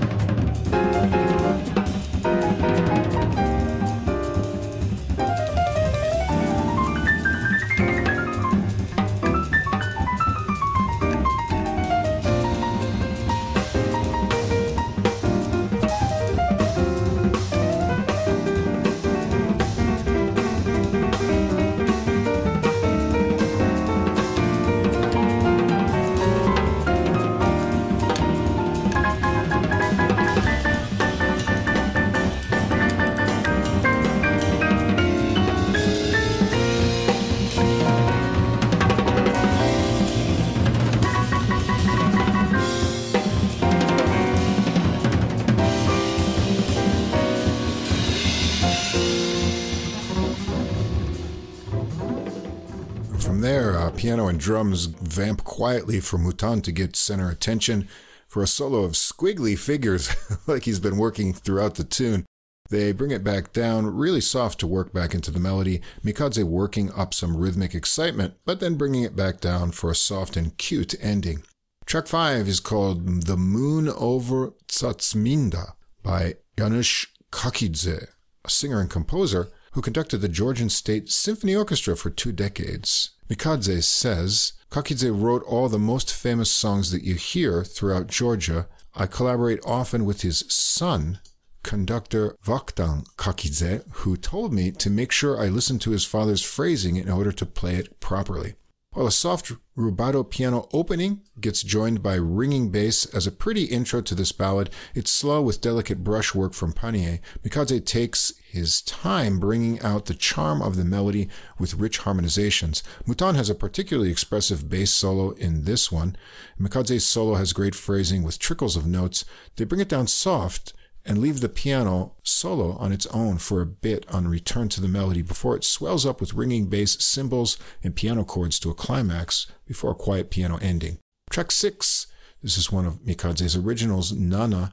It evokes a beautiful peak nestled in the Caucasus Mountains, it says. It begins as a ballad with a unique idea, a high bowed G on the bass. The piano repeats that note like a pedal tone under the rubato melody, becomes more rhythmic with piano figures getting into tempo with bass and drums setting a 6-8 groove. Moutin has a bass solo working into the high register and with some impressive speedy runs. Mikadze's solo here is full of rhythmic excitement and speedy ideas. When it gets back to the melody, the intensity dissipates back into a solo rubato piano section and the return of the pedal G in the piano and bass before it ends. Track 7, also a Mikadze original, After the Tale.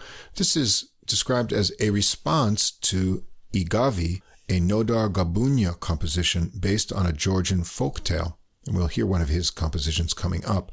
A solo rubato piano start, Mikadze displays smooth legato playing and some interesting sparse harmonies. It creates an introspective atmosphere. Bass and drums join in at about two and a half minutes, and Mikadze becomes more syncopated and animated, working into some interesting short phrased improvisations that become more connected. It gets pretty worked up with some furious drumming into percussive chords. Let's hear some of that climax later in the tune.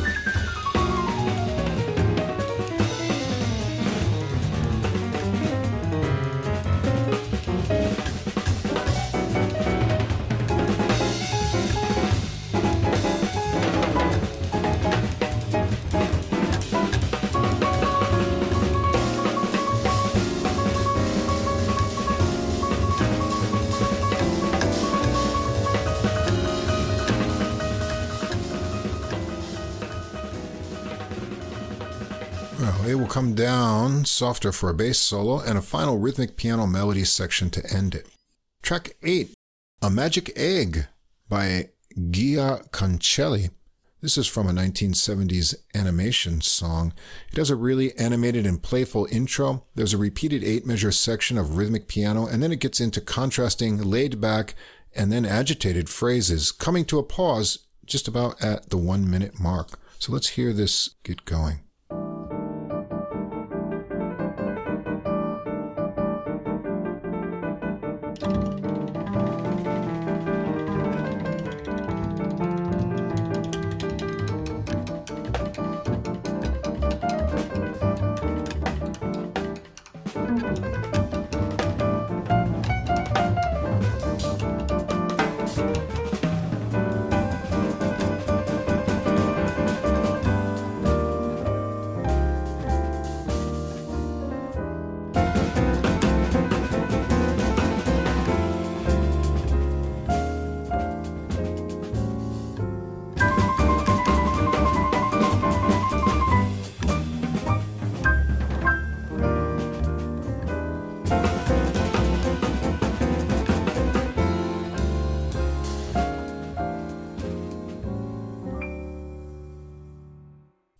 Getting into the main melody, the playfulness continues with syncopated chords, a loping swing feel, and interjections of the agitated introduction figures we just heard. It's constantly changing.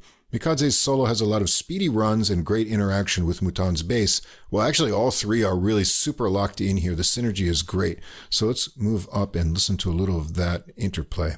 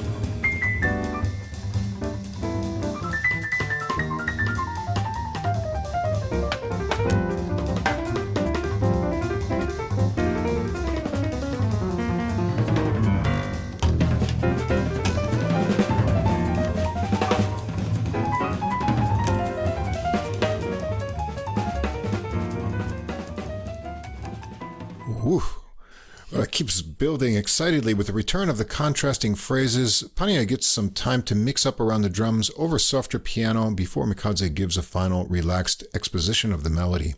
Track 9, To Nodar, this is by Nodar Gabunia, pianist, composer, and teacher. It starts with solo rubato piano and a ringing pedal G note, transforms from a mysterious contemplative mood to more joyful ripples of piano after a minute with bass and cymbals joining in, keeping the free flowing movement. It's quite pretty with a continuous flow through the piece. It's really hard to pick out a sample, so I recommend you have a listen to the whole track by yourself.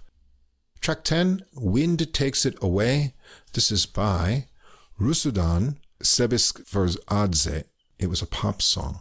Pannier gets it started with a unique soft drum beat for 12 measures that foreshadows the ebbing and flowing quality of the melody phrases. So let's take a listen to the beginning of this.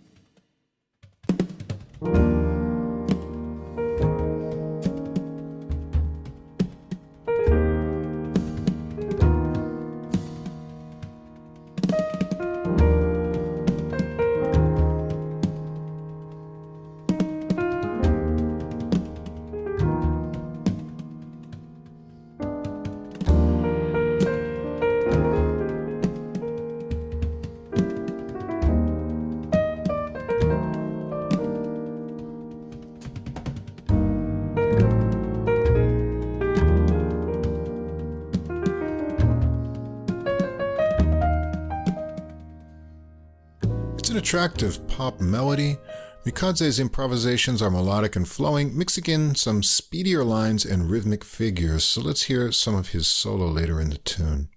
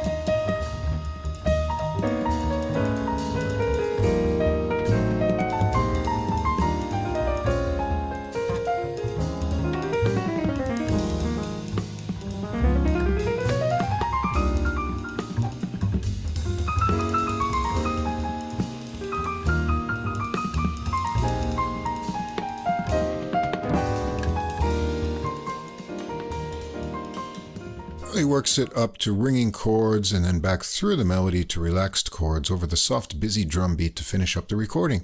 This was unique and intriguing. The Georgian melodies proved to be fit material for jazz exploration. They're all attractive, if unfamiliar, to most people outside of Georgia.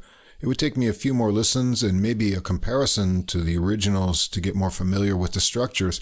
Nevertheless, in Mikadze's hands, they lend themselves to interesting interpretations and harmonizations, his original compositions mixing in rather seamlessly as well.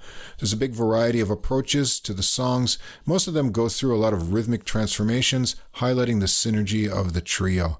Mikadze's technique is matched by his musicality of phrasing and creative ideas that burst out of his solos. Excellent bass solos from Moutin as well. A completely fresh sounding jazz recording. Yeah, the album presents a variety of styles, and some of them adding that uh, East European spice Yeah. into the rhythm and harmony.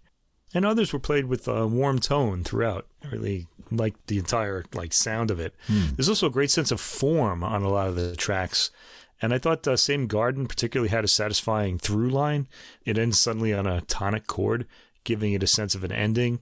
And even the piano solo on that track had a great sense of shape and ending to it. So the record sort of mellows more as it goes, I thought, with the exception of the rhythmically challenging A Magic Egg, which is said was by uh, Gia Kancheli, a classical composer who whose music was recorded on the ECM label. Uh, Okay. I think I might have two or three of those albums in the back there. So I was interested to hear that. Uh, we get to hear a lot of Mikadze's warmth towards the end, and drumming and bass playing are both inventive too, with the drums getting a hitting of the palm sound on most tracks. I don't know how he's making that sound. Yeah, interesting. Yeah, see, through, through the whole album, he does that. And the bass playing has some uh, good exploratory solos. So, yeah, it's just really fresh sounding and interesting album. And this is an, another reason why you want to kind of branch out and listen to music, uh, jazz from outside of the US or even outside of Western Europe, because it's just it's so much more like cultural things that we're not familiar with. Uh, you know, come into it. And I always find that really interesting. It's really what I find interesting about classical music too. Yeah, keeps it fresh. Mm. All right, our next album is by pianist Geoffrey Dean. It's called Foundations. It's on the AMP Music and Records label. Came out February 2nd. Dr. Geoffrey Dean is a jazz pianist, composer, author, and educator who performs in the Washington, D.C. area. He completed his undergraduate studies at Berklee College of Music and a master's of jazz studies at the University of Tennessee and his doctorate of musical arts in jazz performance at the University of Illinois, Champaign-Urbana. He has recorded and performed with notable jazz musicians all around the world Terrell Stafford, Steve Turre, Greg Tardy, to give you a few that have been on our podcast and oh, yeah. we enjoy as well. The debut recording for this group of musicians here, Foundations, features a straight ahead jazz repertoire of lesser known hard bop compositions from some of the era's greatest composers and beyond, played with modern sensibilities. This is from the notes. These compositions were chosen as music that has been foundational in the group's growth as musicians, while many may not be known as common standards. Well, basically, originals by other great jazz musicians. I like these kind of albums that go back and remind us not to forget these original compositions from the past. And that's one of the reasons I chose it. Geoffrey Dean on piano, Harish Raghavan on bass. He's got quite a resume too, recording with Kurt Elling, Vijay Iyer, Ambrose Akinmusire, Eric Harland, Mark Turner, Greg Osby, Benny Green, and a, a, whole list of others. And we've got Eric Binder on drums and Justin Copeland on trumpet. The recording gets started with a Cyclic Episode. This is by saxophonist Sam Rivers. It's from his 1964's Fuchsia Swing Song, which was recorded right after he left Miles Davis's quintet. This gets going right on the 16 measure melody, with Copeland giving it a light and fluffy toned treatment. The minor chord progressions are interesting and it's open sounding with sparse ringing bass notes. They take it around twice and then Raghavan is up for a bass solo. Let's hear this get going.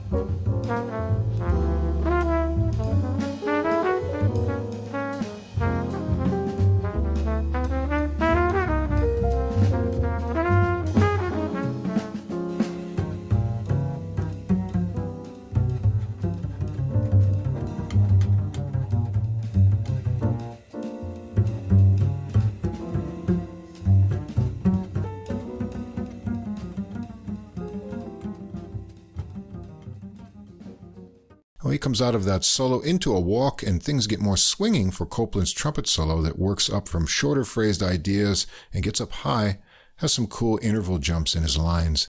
Dean's piano solo works up nicely with interesting rhythmic ideas in his phrases, so let's hear some of his solo to get a sense of his style as a pianist.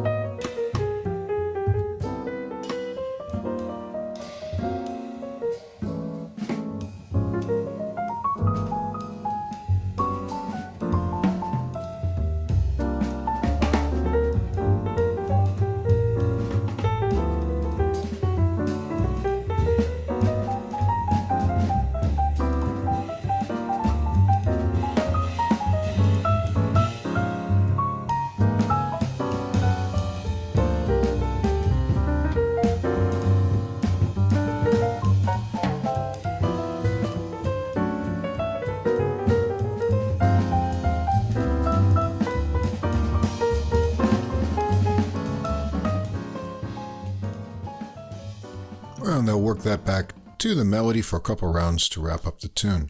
Track two is Blue Minor from pianist Sonny Clark. It's from his 1958 album Cool Struttin'.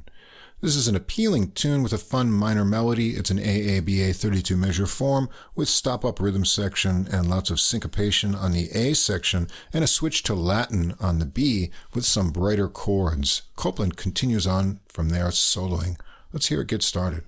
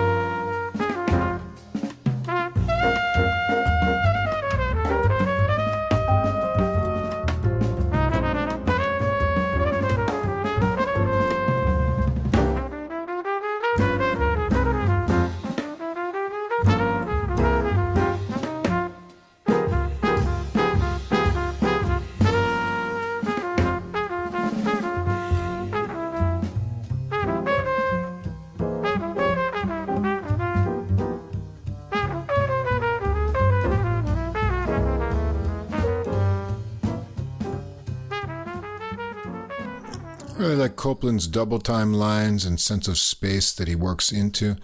Dean's piano solo has a nice sense of swing and again interesting rhythmic ideas in his lines. Another time through the melody and an extra final chord finishes up the tune.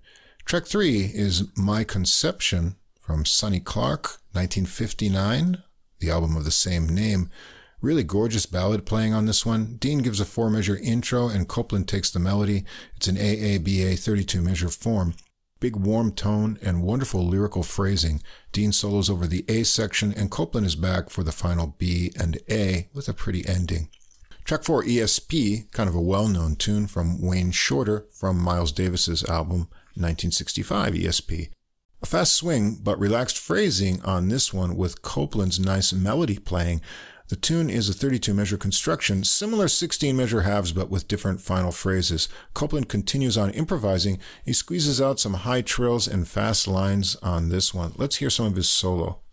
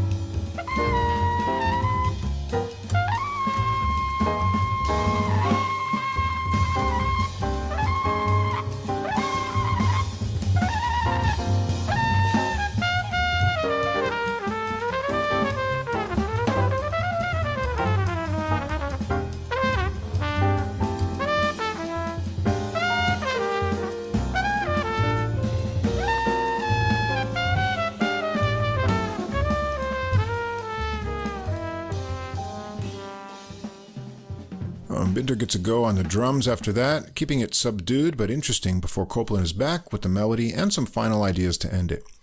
Track 5 is That So? From pianist Duke Pearson, his 1965 album Honey Buns, and interestingly, we heard another tune. You Know I Care from the same album a few weeks ago with uh, Joe LaBarbera and Bill Cunliffe. So the album pops back up. Hmm. This is a sunny, swinging tune. There's a four measure intro phrase and the melody is a 24 bar construction that goes around twice. There's a melody phrase that gets modulated around through the interesting chord progressions. Dean solos first here with a nice swing and light touch, so let's hear some of that on this tune.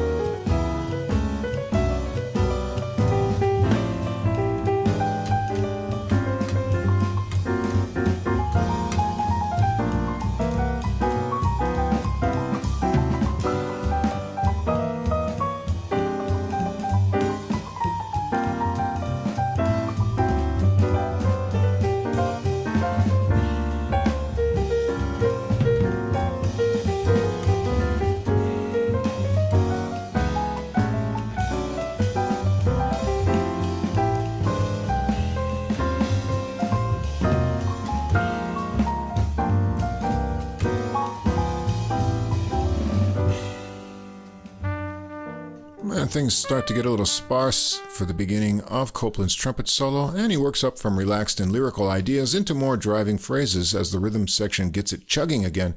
Raghavan has a rhythmically interesting bass solo with ringing notes before Copeland returns with the melody into the lifting final chords. Track 6 is Low Tide from pianist Elmo Hope, his 1966 Final Sessions Volume 1 recording. That was before his untimely death in 1967. Binder gets an eight measure drum opening. Dean and Copeland work the melody in unison. It's really just an eight measure sequence around twice. I like the unexpected chord change in the seventh measure. Dean is off soloing from there for a swinging solo with a lot of great melodic ideas. And Raghavan has a bass solo next, so let's hear some of his bass playing on this tune.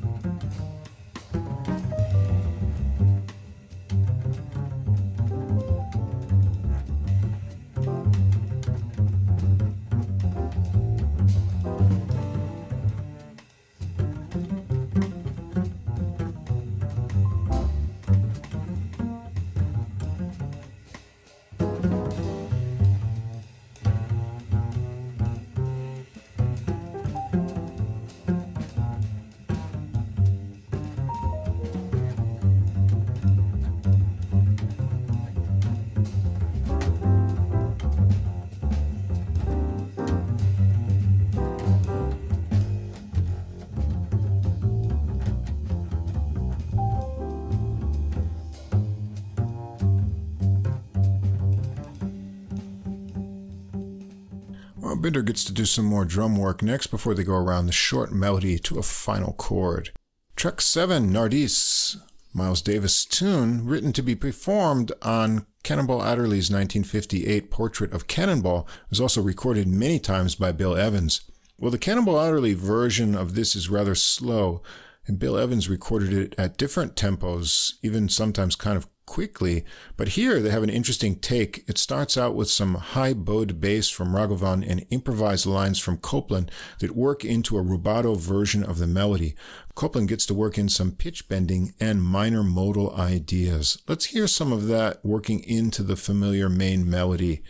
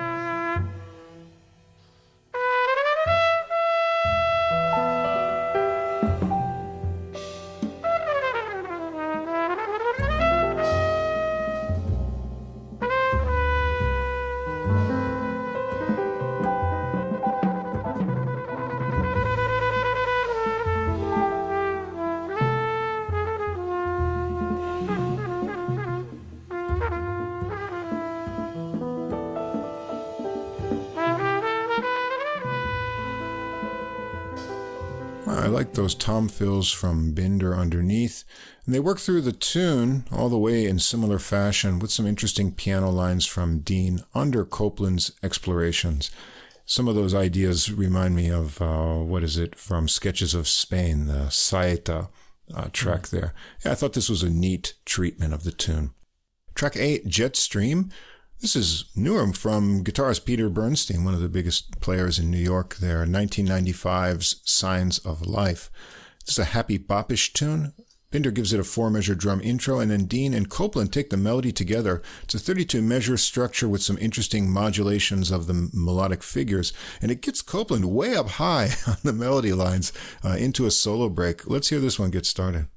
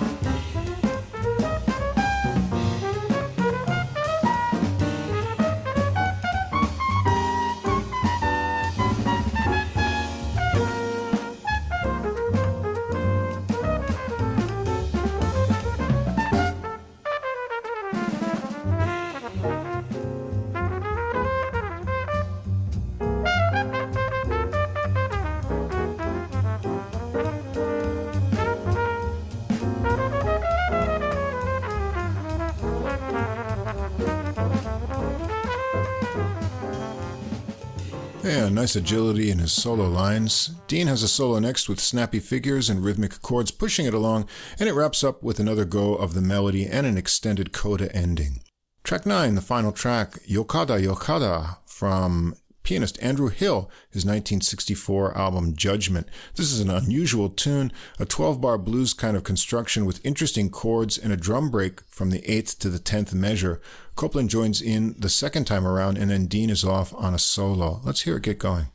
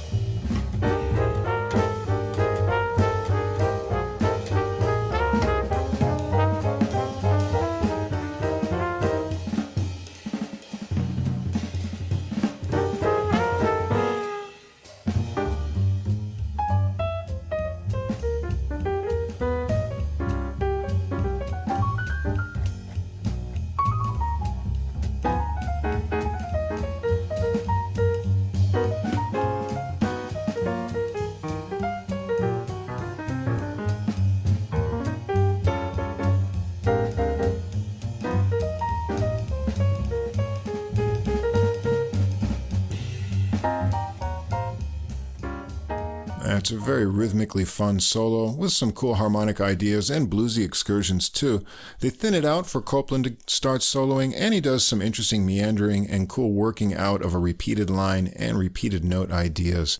Twice around the melody with a final trill and squeezed note from Copeland finishes it up. That's it. The whole recording has a relaxed but swinging vibe. That's down to Dean's rather light but swinging touch. Even though he usually isn't forceful, his piano lines always have interesting rhythmic variations. Copeland has a warm, often soft tone and handles the melodic lines lyrically. Creative and playful solos all around, especially from Copeland. Raghavan and Binder work tightly together and they bring in a lot of dynamic contrast and variety to the rhythms. I like this idea of recording originals of great jazz musicians of the past that we don't often hear. There's a lot of variety here and the familiar Nardis gets a creative reinterpretation. Put it on and rediscover or maybe discover some of these great compositions from the past in a fresh setting. Yeah, they all sound really great here too. The album is pretty straightforward and it's nicely played, and there's some good ideas in the solos too. It was really enjoyable. Mm. I particularly was drawn to the pianist. I thought he uh, managed to come up with a lot of appealing ideas in his solos, and he kind of extended them in an appealing way too. A lot of ideas that I really resonated with. Trumpet tone throughout is really full and beautiful, yeah. and it stays that way during faster solos like the one in ESP too. The bass solos were pretty melodic, also with interesting ideas, and really all in all, this is an enjoyable jazz album with a lot of good ideas. It was just really straightforward, enjoyable. Mm-hmm. Nothing to uh, you know complain about here. Really good stuff. I liked it a lot. Yeah, it felt really good. It felt really familiar. All right, and our final recording is "To the Surface" from pianist Lawrence Fields on Rhythm and Flow Records. Also came out February second. Fields from St. Louis has, for the last five years, made the Downbeat magazine Rising Stars Critics Poll Fields is a member of several bands led or co-led by saxophonist Joe Lovano and his Sound Prints Quintet with trumpeter Dave Douglas. He's also collaborated with Christian Scott, the trumpeter, on several albums and played or recorded with Branford Marsalis, drummer Jeff Tain Watts, vibraphonist Warren Wolf, and saxophonists Jaleel Shaw and Steve Slagle, trumpeter Nicholas Payton, and bassist Christian McBride. Fields is also featured on Christopher North's score for the new Sam Pollard documentary Max Roach the Drum Also Waltzes, which premiered in October 2023 on PBS's American Masters television series, and this is his debut recording as a leader. So we've got Lawrence Fields on piano, Yasushi Nakamura on bass, a great bassist based out of New York. He's actually born in Tokyo but moved to the US at age nine. Corey Fonville on drums. All songs, except for one, are composed by Lawrence Fields. More about that later. This was recorded and mixed at Big Orange Sheep in New York City and produced by Lawrence Fields. Recording starts out with a tune called The Parachute. Fields starts out with a solo one minute intro that will give you an idea of his technique and bubbling ideas that characterize the album. So let's just begin by listening to that.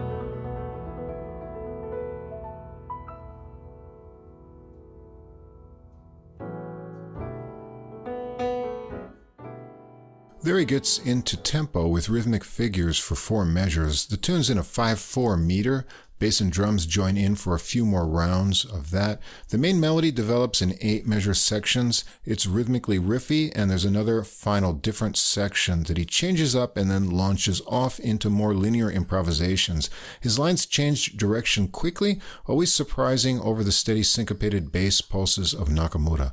Let's hear a little of that solo action going on later in the tune.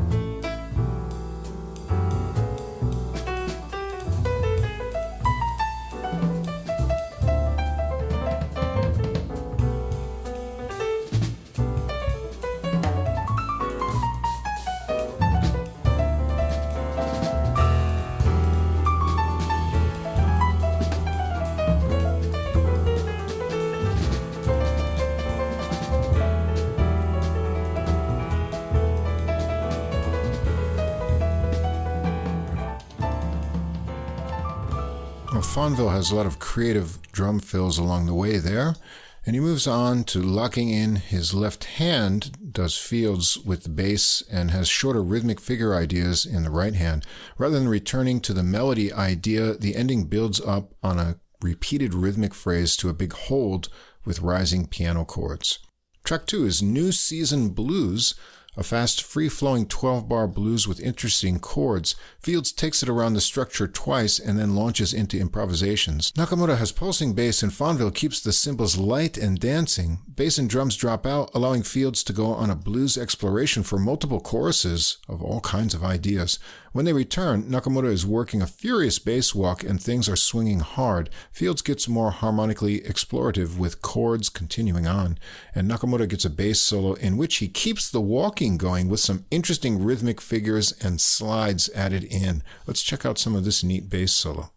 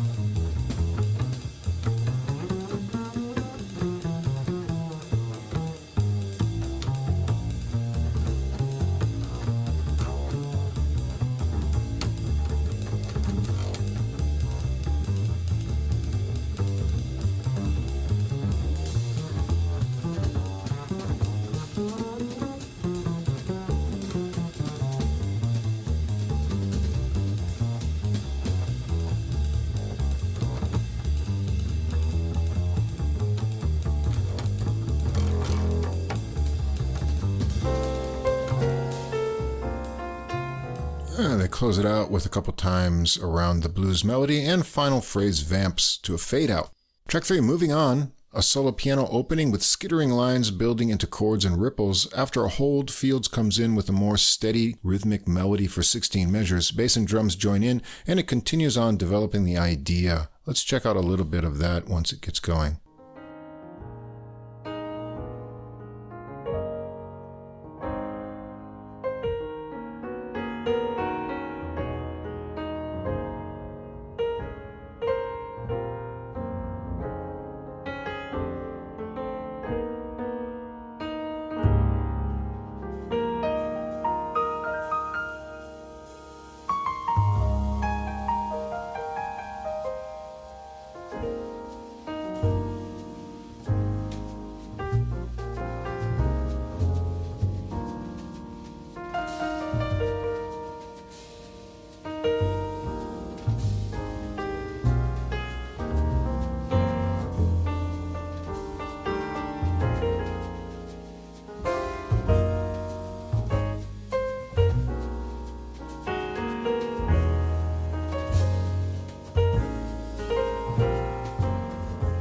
Field's solo here starts melodic, playing around with ideas from the original melody with interesting chord variations and colors. He takes it more rhythmic into ringing chords as it develops and then has more explorative right hand lines.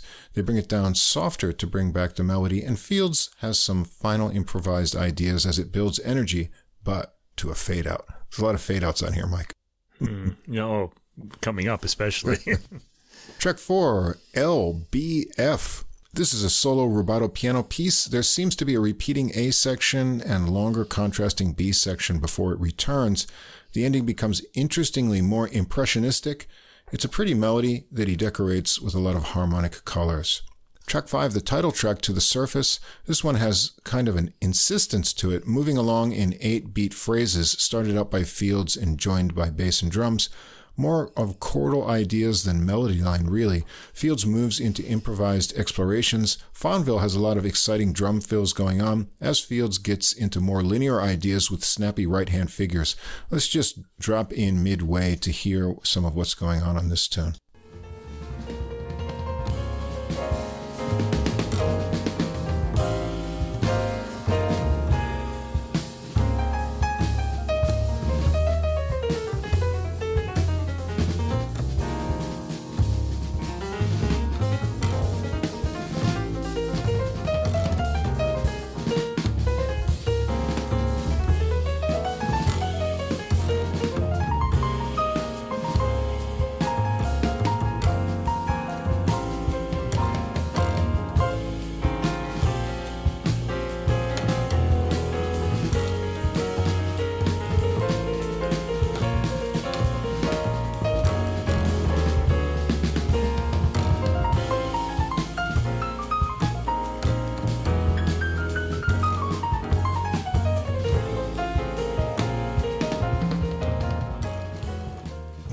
Dropping these huge bass bombs underneath hmm. there. It pretty much continues on in that fashion with more explorations, coming down a bit in intensity after five minutes before building back up, but to a fade out.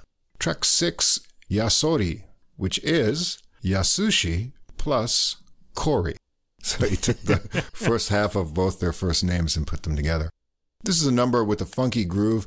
A funky bass line is worked by Nakamoto and Fields' left hand together. It's short at only 2 minutes and 41 seconds and works to a fade out as well. Let's just jump in midway where there's a little break and some animated lines from Fields at about a minute.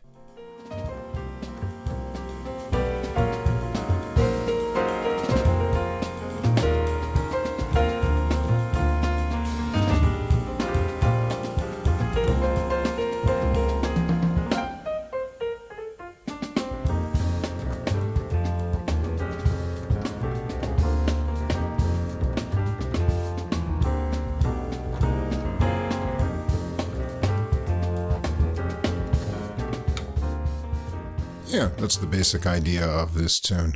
Track 7, Vision. This has a unique groove set up in the eight measure introduction. Nakamoto has repeated ringing quarter note bass notes with a syncopation every other measure that pushes it forward. The melody is 32 measures before Fields reaches out into improvisations. There's kind of a four against six feel between Nakamura's bass quarter notes and Fonville's cymbals, and the swinging six beat feel comes out stronger in Fields' soloing. Let's hear him get going with some ideas a little bit into the tune.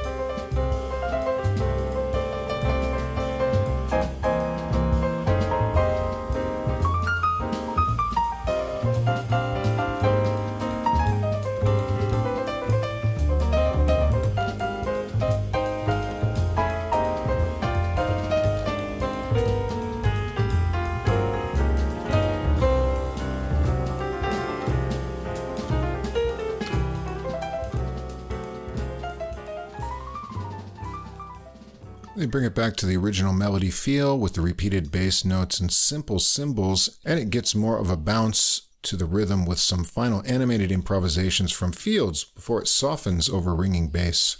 Track 8 the only standard and non field composition on the album, I Fall in Love Too Easily, Jules Styne Semicon Standard. Fields gives it an interesting, dreamy introduction, so let's check that out.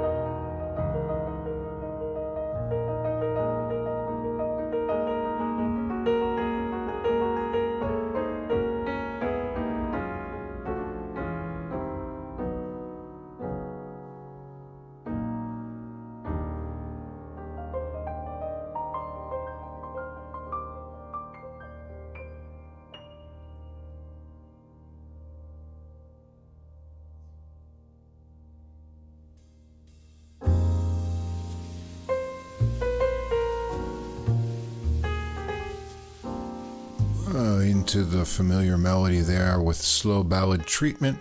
Here we get to hear Fields work on something familiar.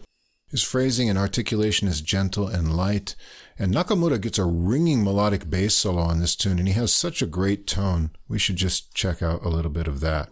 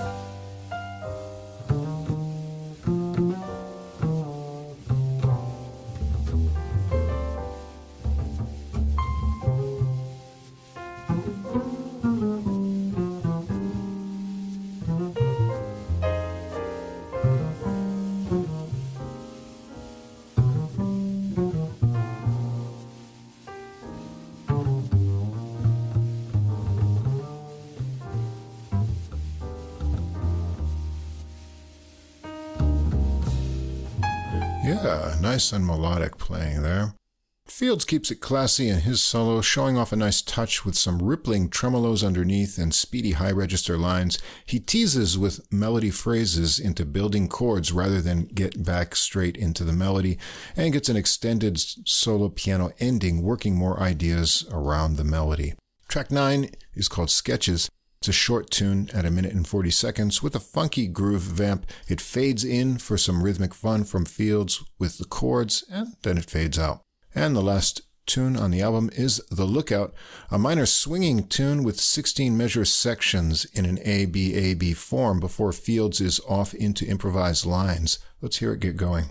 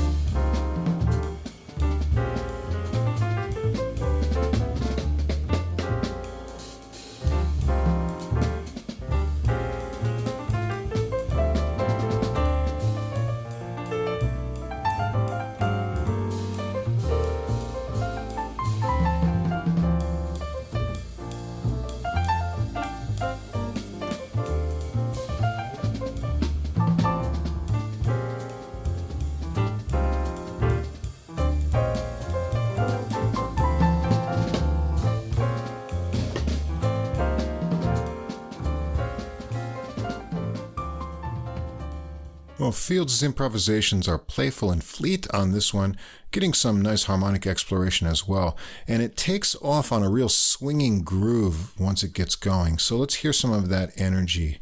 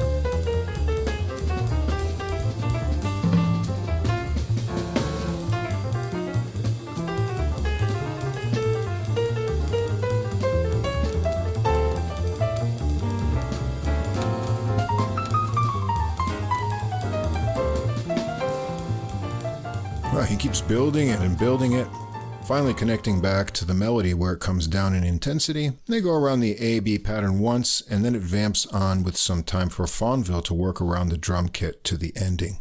Fields certainly has all of the ingredients great technique, hard swinging feel, and endless ideas. His compositions lean toward the free side, and sometimes you're not sure where the melody ends and the improvising begins. But that's cool because it's always bursting with energy. There are a variety of grooves that often change up and are packed with great fills from Fonville, who has super clear cymbal sounds throughout the recording.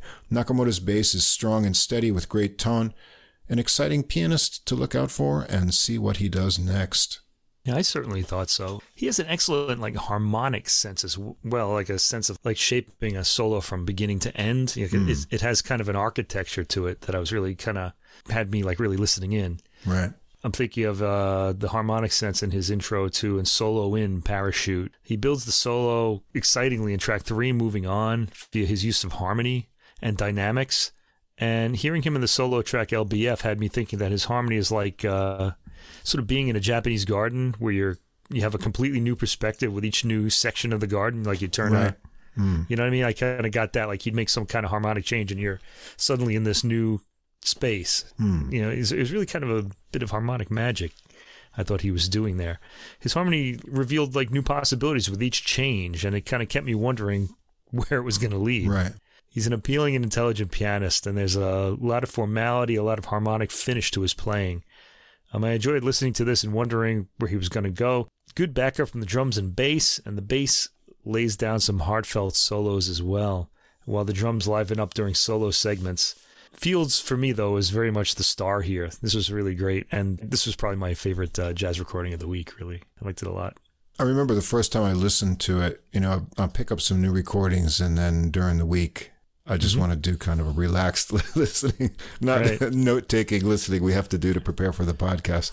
But right. this was just sort of blooming out of the speakers with all these ideas. And I said, man, this is really exciting. Got to get this one in an episode. So like I marked it yeah, as good choice. special. Yeah, cool.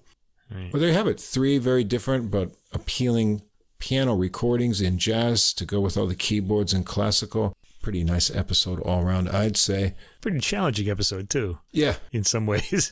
yeah, in a lot of ways. Yeah. Hopefully, we us talking about the music made it less challenging, at least in the classical part. I was right. That's what I was going for. Yeah. And we've got a plan for next week too. You've got a special theme in the classical section.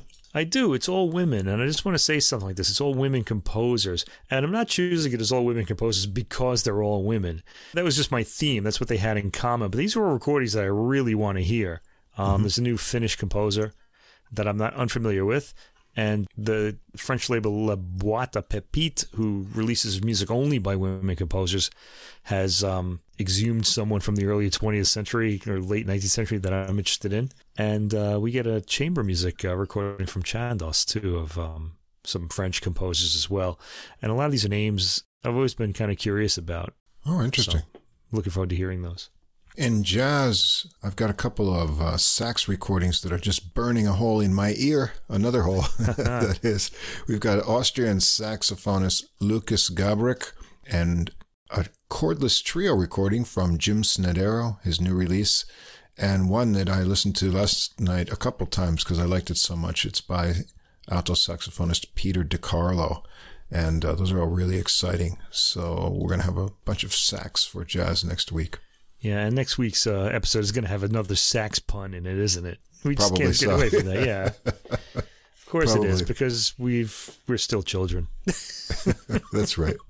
We'll come up with something unique, and uh, as we will for uh, this episode too. I've okay. already got it noted down. But good, good. Okay. All right, so let's look forward to. If you want to check out those recordings early, they'll be up on a playlist on Deezer couple hours after this episode gets published. You can also find a link to it on our Facebook page, so come over there to check that out and also get any new releases I find before next week's episode. As always, we want to say thanks to Fast Signs of Staten Island for our glowing neon logo. And also be sure to check out the Same Difference Two Jazz Fans One Jazz Standard podcast. Their little audio promo will be coming up when we sign off here. Any final words, Mike?